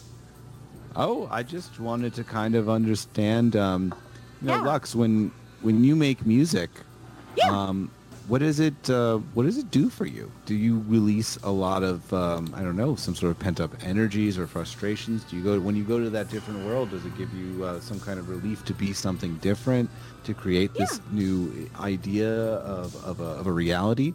Like, is it is there a therapeutic component for it for making it for you? Oh, 100%. Okay, I am giving too much credit to um, a person that is no longer in my life, but a lot of my early albums were like an escape for me. I'm going to be honest and call this shit out. So before I started Lux, my ex basically banned me from using the internet because I was obsessed with it. I was always on it. He actually banned me at one point from using the internet because he was like, you use it too much. You've hurt your wrist because of carpal tunnel. You use the internet too much. And so that was how I actually began Lux was because that was my fuck you to him. What I was the like, you know what? Good. I'm going to do this, whether you like it or not. And Who, um, who does that? my ex, Wow. he did that. And So uh, this was a bit of an act of rebellion for you. A little bit, yes. And I was also dealing with a lot of shit, like dealing with being a person at a part-time job in a, in a bigger city where rent is not affordable and I was like barely scraping by. Like I would have a $450 paycheck and I would have 440 coming out in rent and then an $80 car payment coming out a day later. Like Mm. I was dealing, Luxury Elite was very rich in concept, but I was very poor in reality. 100%. I was very much in a very dark place whenever I was beginning to do Lux. That's why I coined it escapism because really, no truly, shit, right? this was me going into an alternate reality. I was finding comfort and like solace in these 80s commercial blocks that I was viewing and screenshotting and being like, man, this is fucked up, but I wish I were in this world and I wasn't really in my present because the present feels really fucking daunting. Um, Interesting. Yes, and a lot of my early Lux work was just me like trying to. It was part that, but also part like, oh, cool. I I used to be a very like not motivated. I didn't go to college. I was doing retail forever. I felt like I had no motivation. That I was Mhm. doomed to be a person with nothing.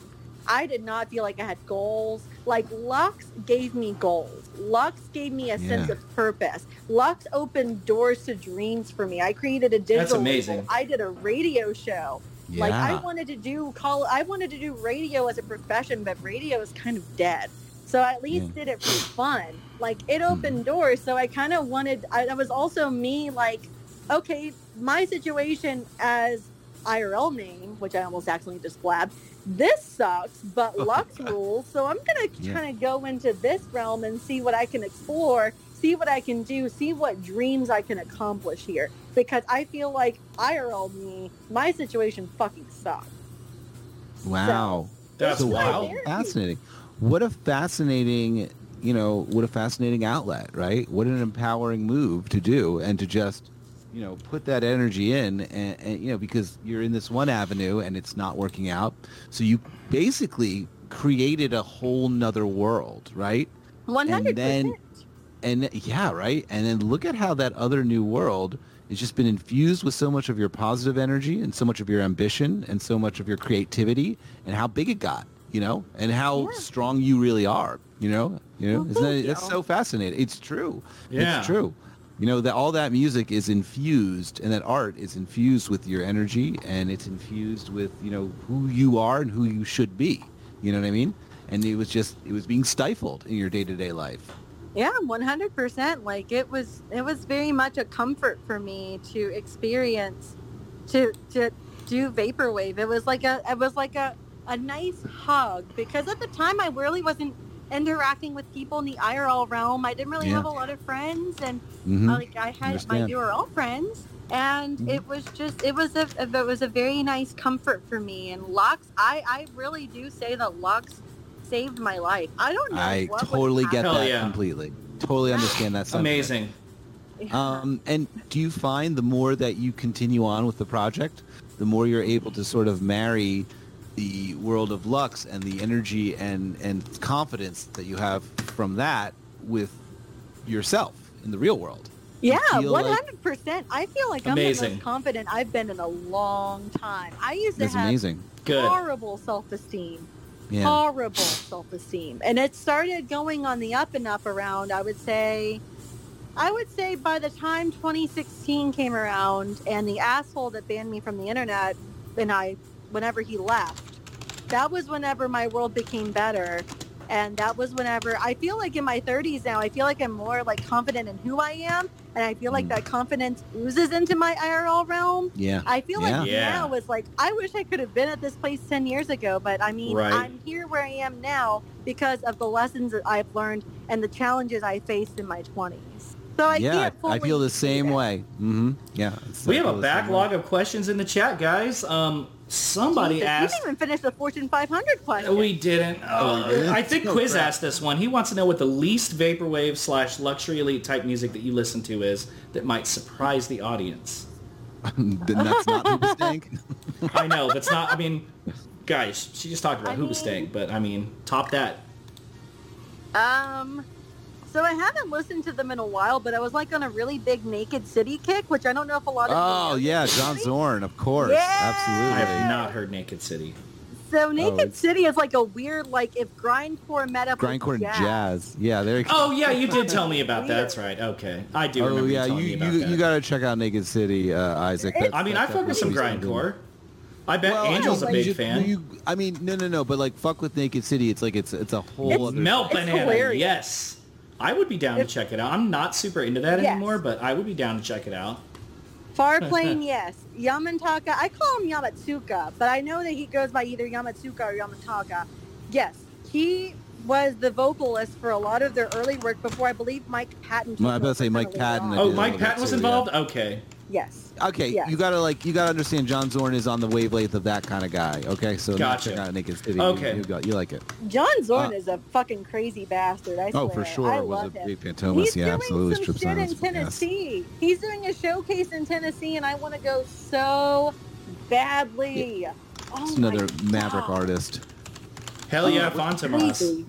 Crazy. What's some other uh, questions that we gotta get to? Uh, one person said, "Can you talk?" Uh, no, sorry, not one person. Alex said, "Can you talk about how you started working with Crash Symbols, and can you talk about that label?" Oh, Oh, man. Crash Symbols. So- Crash Symbols, way underrated record label, and thank you for One- mentioning them, Alex.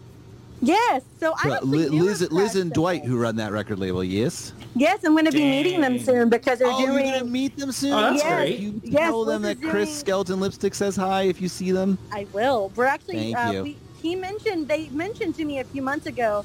Uh, they're doing some conventions because Liz actually does like crypt, uh, like kind of like she's really a, she's really into like Mothman and like cryptids, and she's part of like a That makes so much sense. that That's of course, of be- course. Yeah. So man for them. going to be doing the circuit. But yeah, we're actually going to be meeting up soon. But Crash Symbols, Fun. I actually discovered really early on because I was really into like 2011, 2012, like chill wave, but also it was kind of like hip hoppy, like kind of beat esque. And Crash Symbols was, I want to say that they had done some compilations. I want to say, didn't they release like, they released the Stephen Ferris album, did they not? I'm trying They to did. remember here. Yes, that's They what did. I thought. So mm-hmm. I remember I remember crash symbols from that. And I used to really enjoy what I was hearing. And this is the same story as what happened with Orange Milk. Both of these labels followed me on SoundCloud. Both of these Wow. labels reached out to me. And I knew who cool. Orange Milk was. I knew who Crash Symbols were. I was like, oh my God, they're following me and they've sent me a message? Uh, what? So uh, Yeah. Yeah, that's That's amazing. amazing. Well, they were like so back.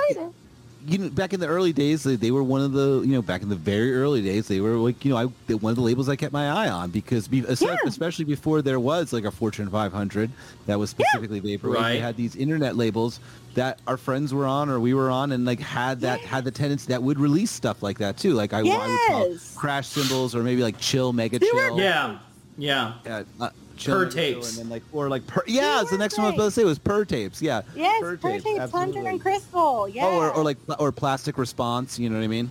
Absolutely. All of these labels were around and were just kind of there, like helping their homies out. Such reliable Yeah, tastemakers and then, too. like, and they but they were they were the labels that were also open to releasing albums by bands that were not necessarily in their hometown that were internet based right they were Yes. internet based record labels and i remember It remember was like powerful. i remember like writing down lists of all the people who were doing this that i that Yes, I remember that I- I- whenever Orange Milk released Team Jordan's album, and I remember Ah, going yeah, into that Team Jordan album. and Fuck. being like, that music video for Team Jordan too. One of my favorite vaporwave music videos ever. I'm gonna I put that in the chat. Fact for you. I have a fun fact for you. That Oh, video boy. was done by somebody that I, I I've known that lives in Louisville. He goes by the user handle Zone Catalog. He did what? that Team Jordan video. That I is one of the recommended him to best you, music Dr. videos Chris. I've ever seen. What it? What did you say? I recommended recommended him to you before. I want to say. No, wait, did I? I want to say I've linked him to you before, at least in the past. I know. You I probably have. I know I recommended. And that's Teams, right? Connect. Yes, Teams and Jono Milo. Yes, they did that together. Team Jordan. But I remember Too that cool. video was done by a. Stadium. That was the music video. It was Stadium, Yes. right? Yeah. Let me yes, and I, find I it. believe you've shown that to me. out. I just remember. I Is it just found Stadium? out, like a few. No, yeah. this isn't the music Ignition? video. Where the fuck is it? Ignition, Nah, no. god damn it. Ignition's the album. I'm finding it. No, it's called. No, I'm trying. Champion, No, I'm, I'm trying to find the actual music video online now somewhere. It's on very Vimeo. Oh, okay, Vimeo. that's great. Thank you. But 100 percent like that. That I found that out that he did the video a few months ago because he actually posted it in his Instagram stories. He was like, "Oh, this hit the anniv- this is like this is the 10 year anniversary," and I was like, "Hold the front fucking door! You did the Team the Jordan front- video?" And he said, "Yeah, I did that." And I told him, "Your video, whether you realize it or not, changed the entire." Game and i feel like altered how the I watched it so many times. like it Uh, I can't find it now. Oh, hold on, I got you. I actually You got in it? the chat. Hold up for just a second.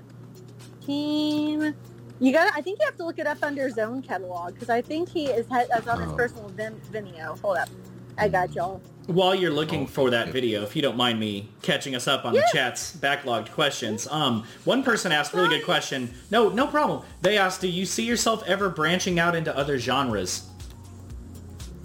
Admittedly, as cool as that would be, I don't really know any physical instruments. There's my surprise for you guys. I have been able to play a keyboard by ear. I learned a few songs before my ex took it with them to Arizona. Um, I don't have any actual physical instruments, so I can't really branch out like I would like to maybe one day because I don't have I don't really have a lot of resources and I'm very intimidated by Ableton. There you go. Me Um, too. Yeah. Okay, I found the video. Hold I up. found it. I just Yeah, y'all should definitely link that. Damn it! I remember when I first Oh, I saw like as the well. Nobody Here video, and I was just like, "Wow, this is hitting something very deep inside of me." So I'm I can relate to your love of videos. I was late to the game with uh, Sunset Corp. Actually, I heard Ramona's versions from Telnet Erotica before getting to the Sunset Corp. Oh, wow. I found those. I found those like three months later. I think. Well, they were amazing. yes, they were. Telnet Erotica. It was my was my first foray into vaporwave, even though it wasn't really a vaporwave album. It was. That's like- too cool. What a great introduction. Yes, I mean, I that she she linked it to me. I was blown away, and I was like, I need to find more of this. Where can Hell I find yeah. more? This is amazing. One person asked uh, what your opinion is on Vaporwave's strong connection to obsolete physical media. Do you think that's good or bad for the genre? It gets kind of scary because we're using. It used to be DIY, and so like or like hand like either hand dubbed or what have you. I feel like the fact that we're starting to use like more official outlets kind of runs the risks of us getting in trouble with our samples and our lack of clearancing. That's why True. that's one of the reasons why I don't really like doing vinyl is because I've actually heard from a friend of mine that had he was like it's really risky to do vinyl, but apparently people are pulling it off and they're not getting in trouble. I Right. just I don't hmm. know. I find more comfort in releasing tapes. I think tapes are cool because of the DIY Yeah. aspect, and because I Mhm. feel like I feel I feel like tapes are more personal. In my opinion, I feel like. Hey, what are you doing? I'm sorry, my cat is acting really fucking weird. LMAO. Sorry, I got distracted by my cat. Okay, she's good. Mhm. But um, yeah, I, I find that tapes to be I find tapes to be more along the lines of the DIY, I guess, aspect of vaporwave. So I like that more than I like vinyl. I've had that opinion for Gotcha. a while. Gotcha. Definitely more Um, affordable. Yes, definitely. Smaller. I, I, I actually don't. I've actually sold off quite a bit of my record collection. I keep some. Um, I have quite a bit. Um, but I don't really have a record collection. I just have a really intense fucking tape collection. Uh, but yeah, I, I get kind of worried about releasing like CDs also. Um, I know some folks that have gotten in trouble with CDs, so I get kind of weary about that. I'm like, oh, we're, we're risking it by putting that shit out there. Um, that's my personal opinion of it. But I think that they're neat. I like the fact that people, it's like vinyl is, it's cool because people are, are of course collecting and they're getting to hear their favorite vaporwave records in a new light. I mean, tapes can really make an album, make or break an album because they just sound warmer than the digital True. versions. And I don't know. It, Yeah. it kind of Mhm. adds a bit of, rom- of a romantic aspect. And True. I'm sure that's the same with vinyl. It's just not really my thing. Mm. There you go. I think that's a good enough answer. Yeah, that's a good answer. Hey! I would say so. Another person asked uh, if you'll ever include vocals in your music. I have, I've kind of considered it. I will say that I have a decent voice. I kick ass at karaoke. You do. Just saying. You're actually You quite do have a good, voice. I, I have had a lot of people, whenever they've heard my voice, I've had, it's been on two separate, or multiple different occasions, um, ask me if I was a singer. Because I guess I also sing in the way I talk. I don't know. I, I don't know how, but they would ask me that. I was like, well, I sing. I just don't really incorporate it. Um, I just, I don't know. Um, Maybe I like get one of shy single. and self-conscious. I don't know. I'm not. I don't feel like I'm very great with lyrics, and I don't. I just. I'm afraid of putting more of myself into that. Maybe if I were to do like an anonymous project where I just didn't give a fuck, maybe I would Right. do it that way. Yeah. Not release it as locks, maybe something completely different, and hope that it gets enough attention, or I don't know, something. Um, but I'm just. I'm a scaredy cat. I'm a scaredy locks. Sorry, guys. Maybe someday. Scaredy, scaredy locks. Yes. yes. That's fun. I like that. Yes. I'm, I'm stealing that one. Yes. One person asked what your archive slash vintage archive archive slash vintage footage slash sample fodder holy grail is. Oh my god. Um so regarding um archive music, I would say um however it's kind of out now. Um well ac yeah, both are kind of out. Um Todd of Old English Spelling Bee sent me the original versions of Eccojams, not the tape rip. He actually sent me the digital files that he got from Wow. Daniel. So that's a coveted thing in my in my archive. I Wow. also had I also had a um a um like a whole folder that Ramona had sent me and Liz on a personal like Facebook group that Shout we were out in. Liz. Yeah, shout out Liz. Absolutely. I love her. Love her to death. Um, we had that, and Ramona actually ended up asking me if I still had it because nobody else seemed to have it. So Oh, wow. that was a coveted thing. I had it on like two separate things in case I lost that. I did not want to lose those files because it was all archives and uh, things that she never released, um, albums that she never released. I had, I used to be a full-on Vektroid project archivist. I Couldn't have picked a better artist. Really? Yes. Oh yeah, I followed. uh, Ramona was how I got into vaporwave because we met through a Black Moth Super Rainbow fans tiny chat pre like proto SPF 420, and like I was a big fan. I ate up everything that she released because she was releasing like weirdo like hypnagogic pop kind of things that would never officially like really come out. However, I think a lot of it ended up getting released around 2016 as I vanished because I came back and it was like, oh, that's all? Oh, that's all? Oh, cool, cool. like, so that was pretty neat. That was a coveted thing. Um, visual things. Um, I have a full episode of Doctor Who that had the uh, Max Headroom um, hijack incident. Nice. Oh yeah, of course, the famous, the most famous TV pirating. Uh, pirate, That's too uh, cool. Invasion. Yes, iconic. Love that. and um, I had that, and I also one of my favorite commercial blocks is actually it's kind of random, but it is a um, Hall and Oates American Bandstand episode, and all the commercial blocks that came with it, um, because during American Bandstand, those commercial blocks had the coolest, well, amazing commercials that came with it, because it was very like we were it was of course we were trying to be cool. We were trying to be like mtv like beautiful flashy visuals that were appealing to teenagers um, trying to get Mm. them to buy clothing buy walkmans buy this buy this Pirate compilation Walkmans. yes the v Go the to the Neon Nights mall. compilation was on the hall and oates commercial block that was how i discovered the neon nights commercial was because i downloaded a full hall and oates episode of american bandstand and it was in there and I said, "Holy shit, this is changing my life. This is it. That's my Hell yeah. Favorite." So, yes, um, I'm trying to think of others. I, I honestly, it's kind of hard to think about digital archive. I have like, I would say almost a full gig of commercial blocks saved on my external hard drive. I have a lot. I Wow. saved a lot over the years. I mean, a lot I of them it. now you can't even find on YouTube. So it's like I, I want. I'm glad I preserved them because some of the things I've looked for and the channel's gotten taken down due to copyright or what have Oh, I hate that. That's always so disappointing. Yeah, it's a shame. Yeah, yeah, one That's hundred badass. percent. Uh, one uh, viewer wants to know if you are a uh, if you are a fan of Japanese city pop. I like some of it. I do. I I haven't like dived into it, and honestly, I did not hear "Plastic Love" in full until I came back as Lux.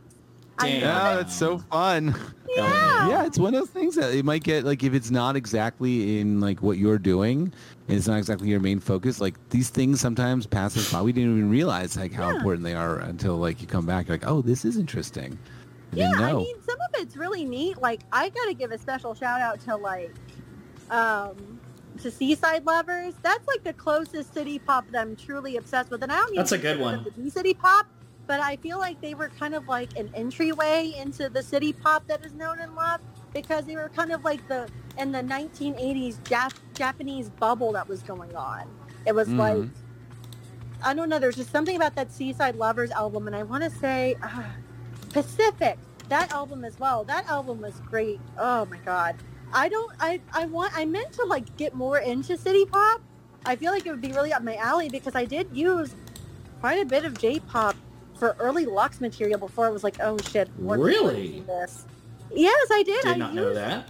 Me me and Groovy share a sample with what's going on. Oh, really? Oh, I- that's a good ass song. It's a bop. It fucking slaps. But Mhm. um, yeah, I just I didn't really get into city pop, and hot take, I don't really consider future funk that is with city pop. That I don't really consider it to be future funk. I call it city funk because I don't know. It's not the future funk. that I know. So there you go. There's I a could hot take. I could vibe with that honestly. There's a very different sound between like Mm, just funky up tempo vaporwave and the the like kind of anime esque, you know, Yeah. like night tempo type stuff. It's definitely two different things.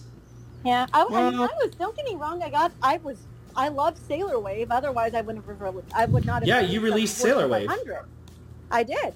Um, Yeah. And I love that album. That album was fun as hell. But I don't know. It's just a lot of it got kind of old for me, and I feel bad for saying that. But yeah, yeah. It's I, I just- there's a lot of bad future funk, but when it's good, it's real good.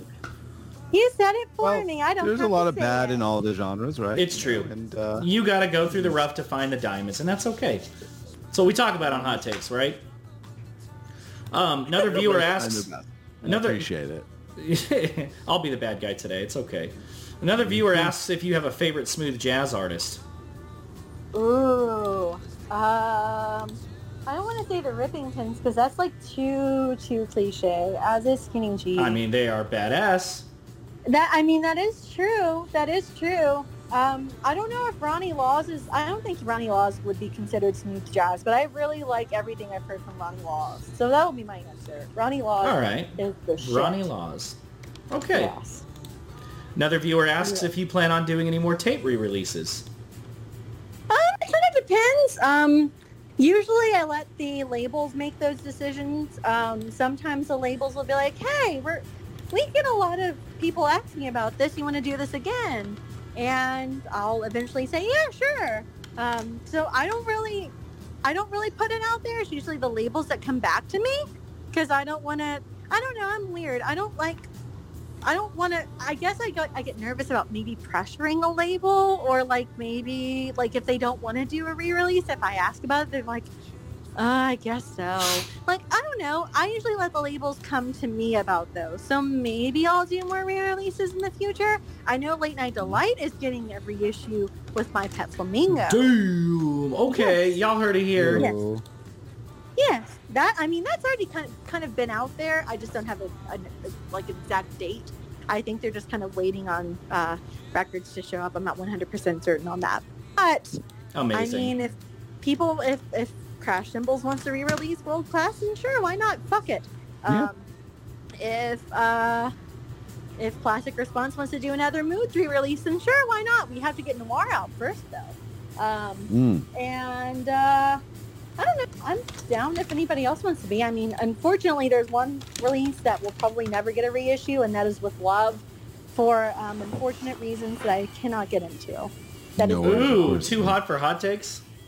yeah. Personal is personal, you know. Yeah. Fair enough. Absolutely. Groovy asks what your favorite kind of food is. Ooh, tacos, street Tacos. Wow. What kind of taco? I like barbacoa a lot. Although I think Oh, I say I it love like barbacoa. We have a great place in Philly that has amazing barbacoa. Man, LA street tacos are to die for. Yes. Yeah. I mean, there's there's a place here that is just that has the best barbacoa that is absolutely to die for. Really? Yes, Wow. like it. I gotta, I gotta make my way out to your neck of the woods at some point soon. yes, I mean, Ken, Kentucky kind of sucks, but at the same time, it's quite charming. You can Well, say it's hi. it, you know, Louis, well, it's Louisville, right? So that's like you've got like you've I'm got your you, close. it's- you got the We're scene neighbors. there. We're neighbors. Oh, I see, I see, I see. Yes. Yes. Close. Very close. Um, I feel like uh, where I live has more of a weirdo scene. Than... Well, that's what it always looks like to me when I watch your stories. I'm like, it seems like a pretty good right? scene over there. Some cool people out Yes. We have Seems some like it when really I would watch your like you know the karaoke or the shows you go to over there. Yeah, we have some really there's some really weird connections and really weird networks that come out of this pub in central Kentucky. And there's been some cool stuff. Before I moved up here, there was like an active noise scene. Because Oh, Hair really? Police came out of here. I don't know if Oh, anybody's wild. familiar with Hair Police in the chat. They toured with Sonic Youth, toured with Wolf Eyes. Hair Police was it. And a lot of people in the scene were, were very much into noise. And then they went into weirdo electronic, and I'm I'm Hmm. okay with that. All Right. I've ever seen Hair Police live was amazing. I will say that.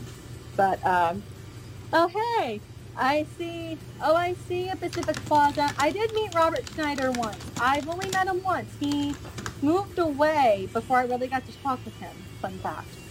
So, but I know somebody else from Apples in Stereo. Oh, you've mentioned this to me before. Yes. I remember. One by, one person just asked a really good question. Um, Yes. Actually, there's two of them back to back. One of them's probably a quick, easy one. Favorite Sonic Youth album, and then the second person Oh. asked you to talk about lesser-known vaporwave labels that predated Fortune 500. Okay, I can totally do both. Okay, favorite Sonic Youth album, I will say, um, Bad Moon Rising. Bad Moon Rising will forever be, even though Evil Wow, is still my really? favorite, and I own that on cut. Bubblegum Pink vinyl. Um, that's one record I will never get rid of. Bad Moon Rising will always resonate with me. Like that was the album that I wanted that was creepy in just the right way, noisy in just the right way, weird in just the right way, hit all the buttons for me. That would be my favorite. Um, followed of course by Evil because Evil is perfect and wonderful and spectacular, etc. Um, now I will say labels that existed before um, Fortune 500. Bandcamp was actually a pretty new thing whenever they like the early labels started. Um, the labels that I gravitated to, um, of course, were like in the is it Chillwave, is it Witch House, I, I miss that era so much. Same. I mean, I'll admit, I, I of course I followed, of course, Crash Symbols, Her Tapes, um, Orange Milk. Um, I even followed, even though I fucking trash seapunk, I did follow Coral Records because some of their releases were not quite like the seapunk vibe, and they didn't give off, oh, we're ego driven and this is more image driven than. That was Splash Club music. 7's label, right? That was uh, Ultra Demon. Oh. Ultra Demon curated Okay. that. Mm. Yes. Yes. Um, so I did follow Coral for some things, um, but a lot of the early, like a lot of the that released the uh, labels that were releasing vaporwave pre getting coined as vaporwave were like, and it wasn't just vaporwave; it was like cool internet music in general. Were like Sun Up, or uh, Sun Up recordings from uh, Marcus Eads whenever he ran it, and then Scott Michael with Atlantis. Mhm. Um, and then uh, somebody had, I know I saw somebody mention Vapor Babes a little bit. Honestly, I wish I remembered more about Vapor Babes. Um, like I said, I want to say it was the same person that was releasing multiple things, or he had like a group of people that were releasing on that label. But I, I want to say that they maybe released about 10 or so albums and then they just kind of disappeared because I didn't really see or hear very much from them. But it also could have been that I tuned out whenever pirate violence came into the picture, which I still don't really know what that is. I have no um, idea what that means. Yeah. Right. and I like so I'm trying to think of other labels, but like really Bandcamp was kind of new in our realm. So many people were instead using SoundCloud. True. SoundCloud was like the bigger thing. Um, that was how I found Drips. That was how I found a ton of artists. Um, and I got to give a shout out real quick to Bitter TV because Bitter TV got me into That's an quite a few artists. Yes, he got me into a few artists through um, a mi- through um, a mix series that he and another person were doing called uh, Main Do Control, but it was just it would usually be spelled C T R L. That was how I got Too into cool. heat stroke. That was how I heard about Bodyline. That was how I heard about a lot of those Bodyline. quote-unquote- uh, Body yes. line is good. Yes, and he would do these mix series that would be, he would ask for people to do it. And my first 101.7 WAVE release was done as a 15 minute mix through through that that SoundCloud. But SoundCloud was usually our main component. Bandcamp was kind of there, kind of not. But I mean, early Vaporwave was released through some of these Bandcamp pages. I mean, Lasership Stereo was on hmm. Sunup and Atlantis, and Hell yeah, That's how I Laser Ship Stereo. yes, yes. Collabed with But- 18 Carat Affair, no? Or did a split, I think? Yes, they did a they did a split release called Pleasure Control, which I really hope gets released on tape again one day because No, I am still kicking myself that I was poor as fuck and did not buy that tape because now I can't find it anywhere and whenever it is up it is expensive and it bums me out. If anybody is looking to sell their Pleasure Control tape, hey, talk to me on Twitter. That's a good release. I got you. Just saying. Uh, hook me up. So, um, yeah, I'm trying to think of other labels. I'm blanking. How I think, I think you've done a pretty good job. Yeah, yeah. That's that's a lot of name dropping. I mean, that's really impressive. I'm gonna once again I'm gonna once again add chill mega chill to that uh, Yeah. list as yeah, well. Thank you. Chill Mega Chill. I feel like Well, you know, is They They- had those Halloween couple- comps, right? The Chiller. They did. I, I was I You were on song one. of those. Yeah. I, I did a song, "The Chilling," for one of them. But also, they uh, originally released uh, our buddy George Clanton's music. Uh, Yes, you know. beer kisses. Yeah, Early Mirror Kisses. That's uh, right. you know, I believe Soaking Wet was uh, originally released on Chill Mega Chill. Unbelievable. Okay, Dr. Chris, I'm going to ask you because you have to remember. Didn't Okay. George did a, didn't George do a cover of Eyes Without a Face? Didn't Yes, they he did. It was on YouTube, and I remember watching it. Was it? Yeah, it was definitely. No, was it Eyes Without a Face or was it? Um, It was Eyes I think it Face. was Eyes Without a Face. I'm pretty sure. I was either Eyes Without a Face or that If You Leave, I Won't Cry. What's that song? I think it was Eyes Without a Face. it was Eyes Without a Face. Yeah, he did. It was a YouTube video of him doing it, and I don't believe it's up there anymore. I know. I tried to look for it, and then I thought that maybe I was remembering it wrong. But I was like, No, I he definitely did. God. Thank you. No, he definitely did. You're not crazy. crazy. I knew it was, it was. I couldn't remember which song it was, if it was that or, or the other one I was singing. But it was. You're right. It was Eyes Without a Face. Correct. Yeah. I do remember a straight up, uh, yeah, like, you know, 80s cover of that song. Guys, we are Um, coming to the end of our broadcast. This is the part that you know all too well where you get to shout out anything and everything you want and tell us a little bit about anything cool you have coming up or just say anything. You have the floor. Well, first and foremost, I at least gotta say, um, for the people that really like Billy Idol, um, you gotta hear the um, Italian version of Eyes Without a Face that was released by an artist called Roberto Sandrini called Aki Tsuname. Ooh. It is actually better, in my opinion, than Eyes Without a Face because instead of like the hard rock bridge, it's like a beautiful piano solo. It's fucking Okay. sick. Damn. I'm just saying. So, Jazz, I just saw that. I don't know if I have the patience for my own podcast. I'm sorry, friend. Farplane says Lux Elite third co-host of Hot Takes. Maybe. That'd be I have cool. a lot of ridiculous bullshit to spout. It's fun. I have more ridiculous bullshit to spout. You just have to ask people um, every once in a while, what sucks? and I would answer with a lot of things suck. Uh, with the, No. I, I won't do that. I like being positive. Um, so, okay, things that I'm doing, um, things that I'm working on. Um, so, um, this week or next week, I will be um, part of Homesick Halloween Fest, which I'm Hell yeah. really excited about. Hell yeah. Same. Doing something Love different. them. Yes, I'm Yeah, so shout out Be excited about Careful and Leo. Absolutely. Yeah. Shout out, be careful, and Leo. Excellent humans. Yes, like I'm really excited about it because instead of doing a typical Lux set, it is 100% like a synthoween, like part 80 soundtrack, Synthoween. part yes, part I'm 80 sure- soundtrack, part synthwave, like very dark and vibes.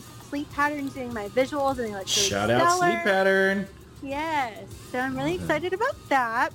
Um, I'm also um, working actively with Yobazol right now. He is doing visuals for my Helios Online set. Hell Um, yeah, Helios. Online. Yes.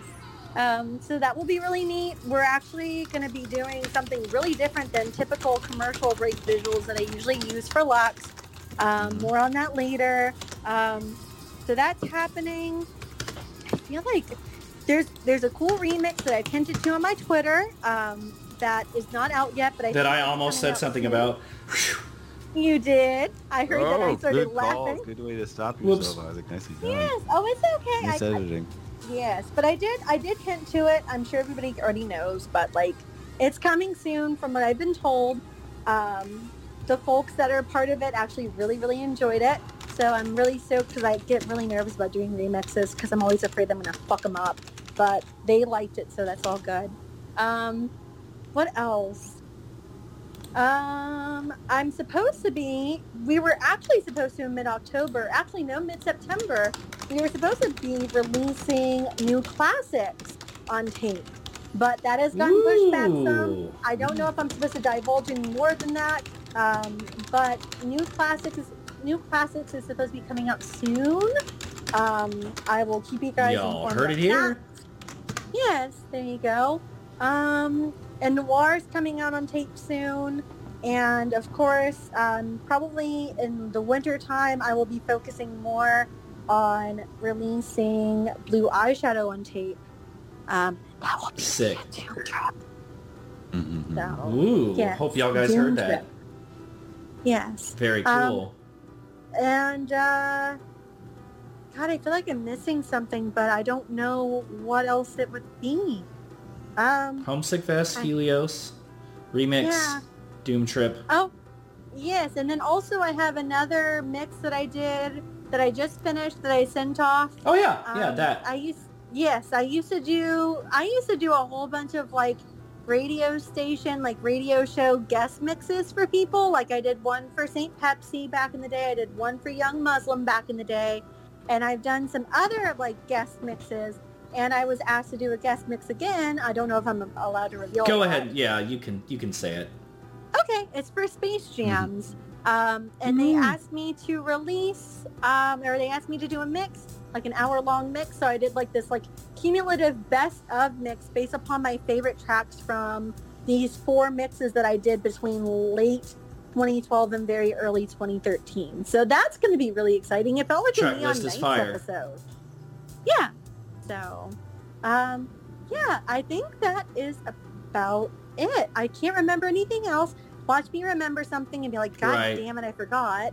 But I think, I think And that's um, it. Space Jams is a uh, an outrun, mostly outrun synthwave uh, radio show out of uh, Great Britain, run by a really nice guy named Jack D, uh, DJ named JD. He's done work with Dan Terminus, uh, Lost Outrider, uh, LeBrock, bunch of well-known artists in the outrun synthwave scene. I've done a couple of sets for him, and now he's going to have Lux on there. Yes, I'm excited about it. It's going to be really rad. Um, and I think that's about it. And also, oh wait, wait, before I let you guys do your thing, and I'm so sorry this is going over. Um, No, I'm go. so We're good. sorry that I've not been able to like pay attention to the chat. I'll have to like rewatch it again. But I Yes. appreciate the fact that 52 of you guys are in here like listening to this. Um, if you have any questions that you wanted to ask me and I did not get to, if you want to ask me on Twitter, go for it and I'll try to answer ASAP. Although I might be disappearing. Um, there's some fun IRL things happening that I am not really Ooh. alluding to. So I might be disappearing from Twitter for a few weeks. But um, Hell yeah. yeah. Do you want to address this question last minute that uh, that Alex asked? Three Fortune 500 releases that people should check out. Oh god damn it, that's a hard question. Um, okay, uh, the three that popped up at the top of my head. I apologize because every all of these Fortune 500 releases are extremely special to me, and I do not like ranking Fortune 500 releases whatsoever because all of them for me have been special. There is something Topaz that was charming to me Topaz that I Gang. loved. Topaz Gang, Tuxedo But- Princess.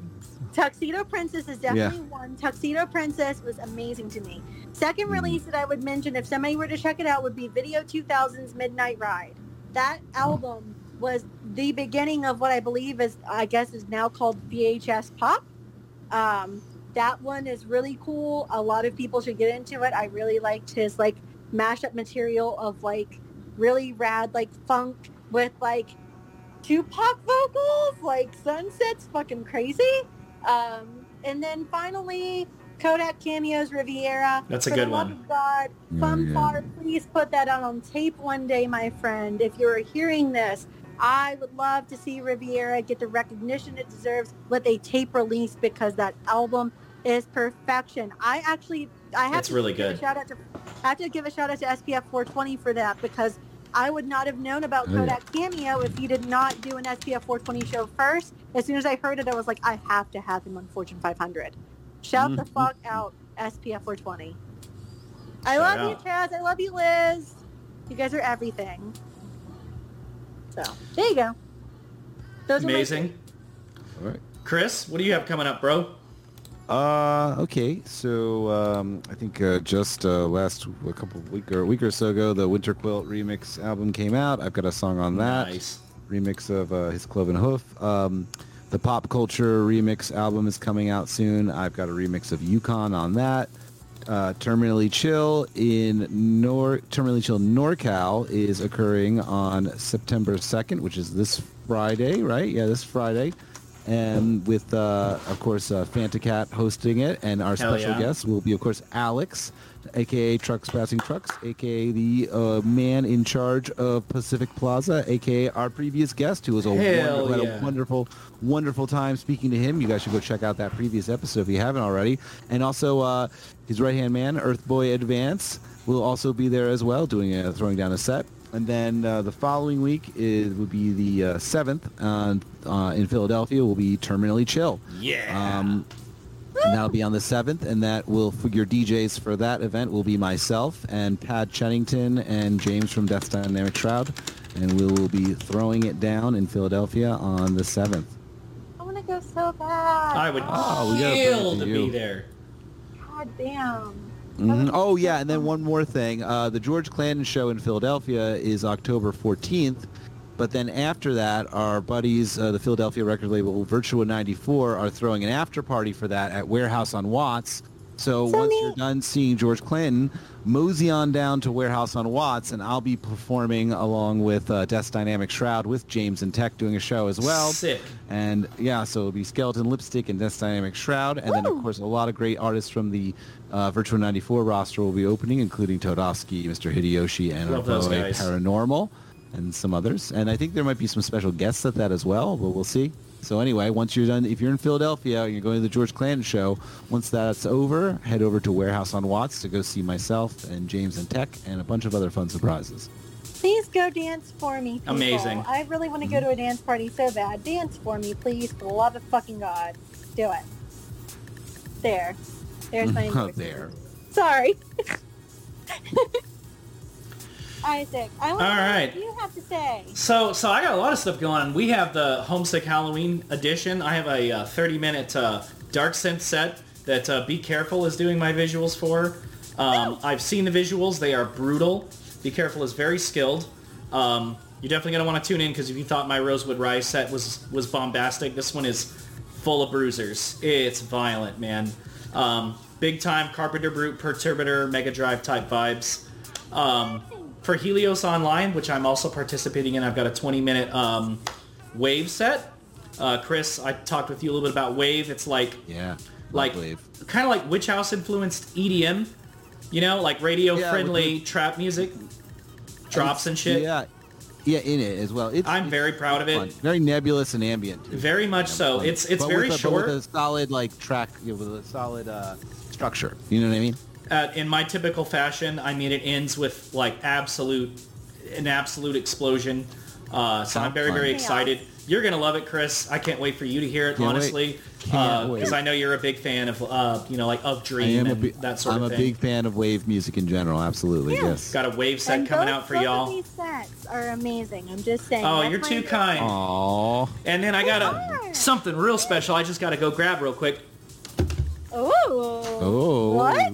What's the special thing? You I don't know. What the? I can't wait. I'm, Oh, look, I can't wait to see- yes. Oh, yeah, I saw this in your story, man. How fun. Look at that in big letters. So My October boy. 29 in Santa Ana, California, man. Virtual Memory 27, featuring Hell yeah. I've never seen my name so big in my whole life. With mittens, trucks passing trucks, our man uh, Pacific Plaza. We got uh, Earthboy Advanced Groovy Kaiju, the homie Aaron in chat. With I guess I'm headlining. I mean, my name is Young the biggest. Shiro is I have the a Steve Aoki of uh, Vaporwave. Dude, sure. you're so kind. I have a one-hour Future Funk set that is going to have every How booty fun. bouncing. You're not going to How believe how fun. fun it's going to be. It's really Man, when fun. is it? When is this again? When is that October show? 29. It's a Friday. I really want to go. Fantacat's Do going to be there, I really dude. I'm down it. so So excited. funny. And then there is really want also to, still so the upcoming. Arizona show. We've got a soft date for it. Uh, it's going to be November. We don't have it announced yet. Uh, we don't have the performers all ready and set up and ready to go yet, but I've asked off. So going to be doing. Is Fan- is Fantacat coming to that? Fantacat is not going to the Arizona show, but she's going. No, to, no, no. To the uh, Yeah, to the she said she got her tickets and she got her like plane manager. tickets and everything. So obviously you Oh, can that's get prints. Uh, I don't have the link, but you can get prints from uh, Gumroad or whatever. All Hell Breaks Loops. Seven dollars. He did the artwork. I mean, they're amazing. They're Uh, cheap AF and they arrive really quickly. I just got mine today as well. Oh. very, very last thing, guys. The official Hot Take Spotify playlist. I've linked in chat. Check it out. Uh, it's going to be me and Chris's favorites, plus people we've had on the show. Uh, Mm-hmm. And if you enjoyed the episode, subscribe, follow. We're on every social media. Uh, I'll post the link tree. Thank you guys so much for being here. Um, and uh, tune in next week. If you enjoyed the episode with Lux and you're new to Hot Takes, join the Hot Takes Army. Be here, in, not next week. Be here in two weeks because cute. I've, I've already already been talking with the man about who's going to be on next, and I think you guys are going to be excited. Isaac, I hate Alright. to interrupt, but is it going to happen in two weeks? Because there's an IRL thing happening in two weeks. Oh, what's two weeks IRL thing? What's happening in two weeks? Okay, we'll We're- uh, we're on on the same day as us. we'll we, we may or may not have hot takes in two weeks, but um, we will communicate. We will communicate. Thank you for keeping me honest. Yes, I was just like, wait a second. Yeah. Hold on here. Thanks for the follow. All right. Thanks for tuning in, guys. We love y'all. Thank you, Thank you. guys. Love you. Thank you to our mods and thank you to new and old fans alike. Good night. Good night. Good night, everybody.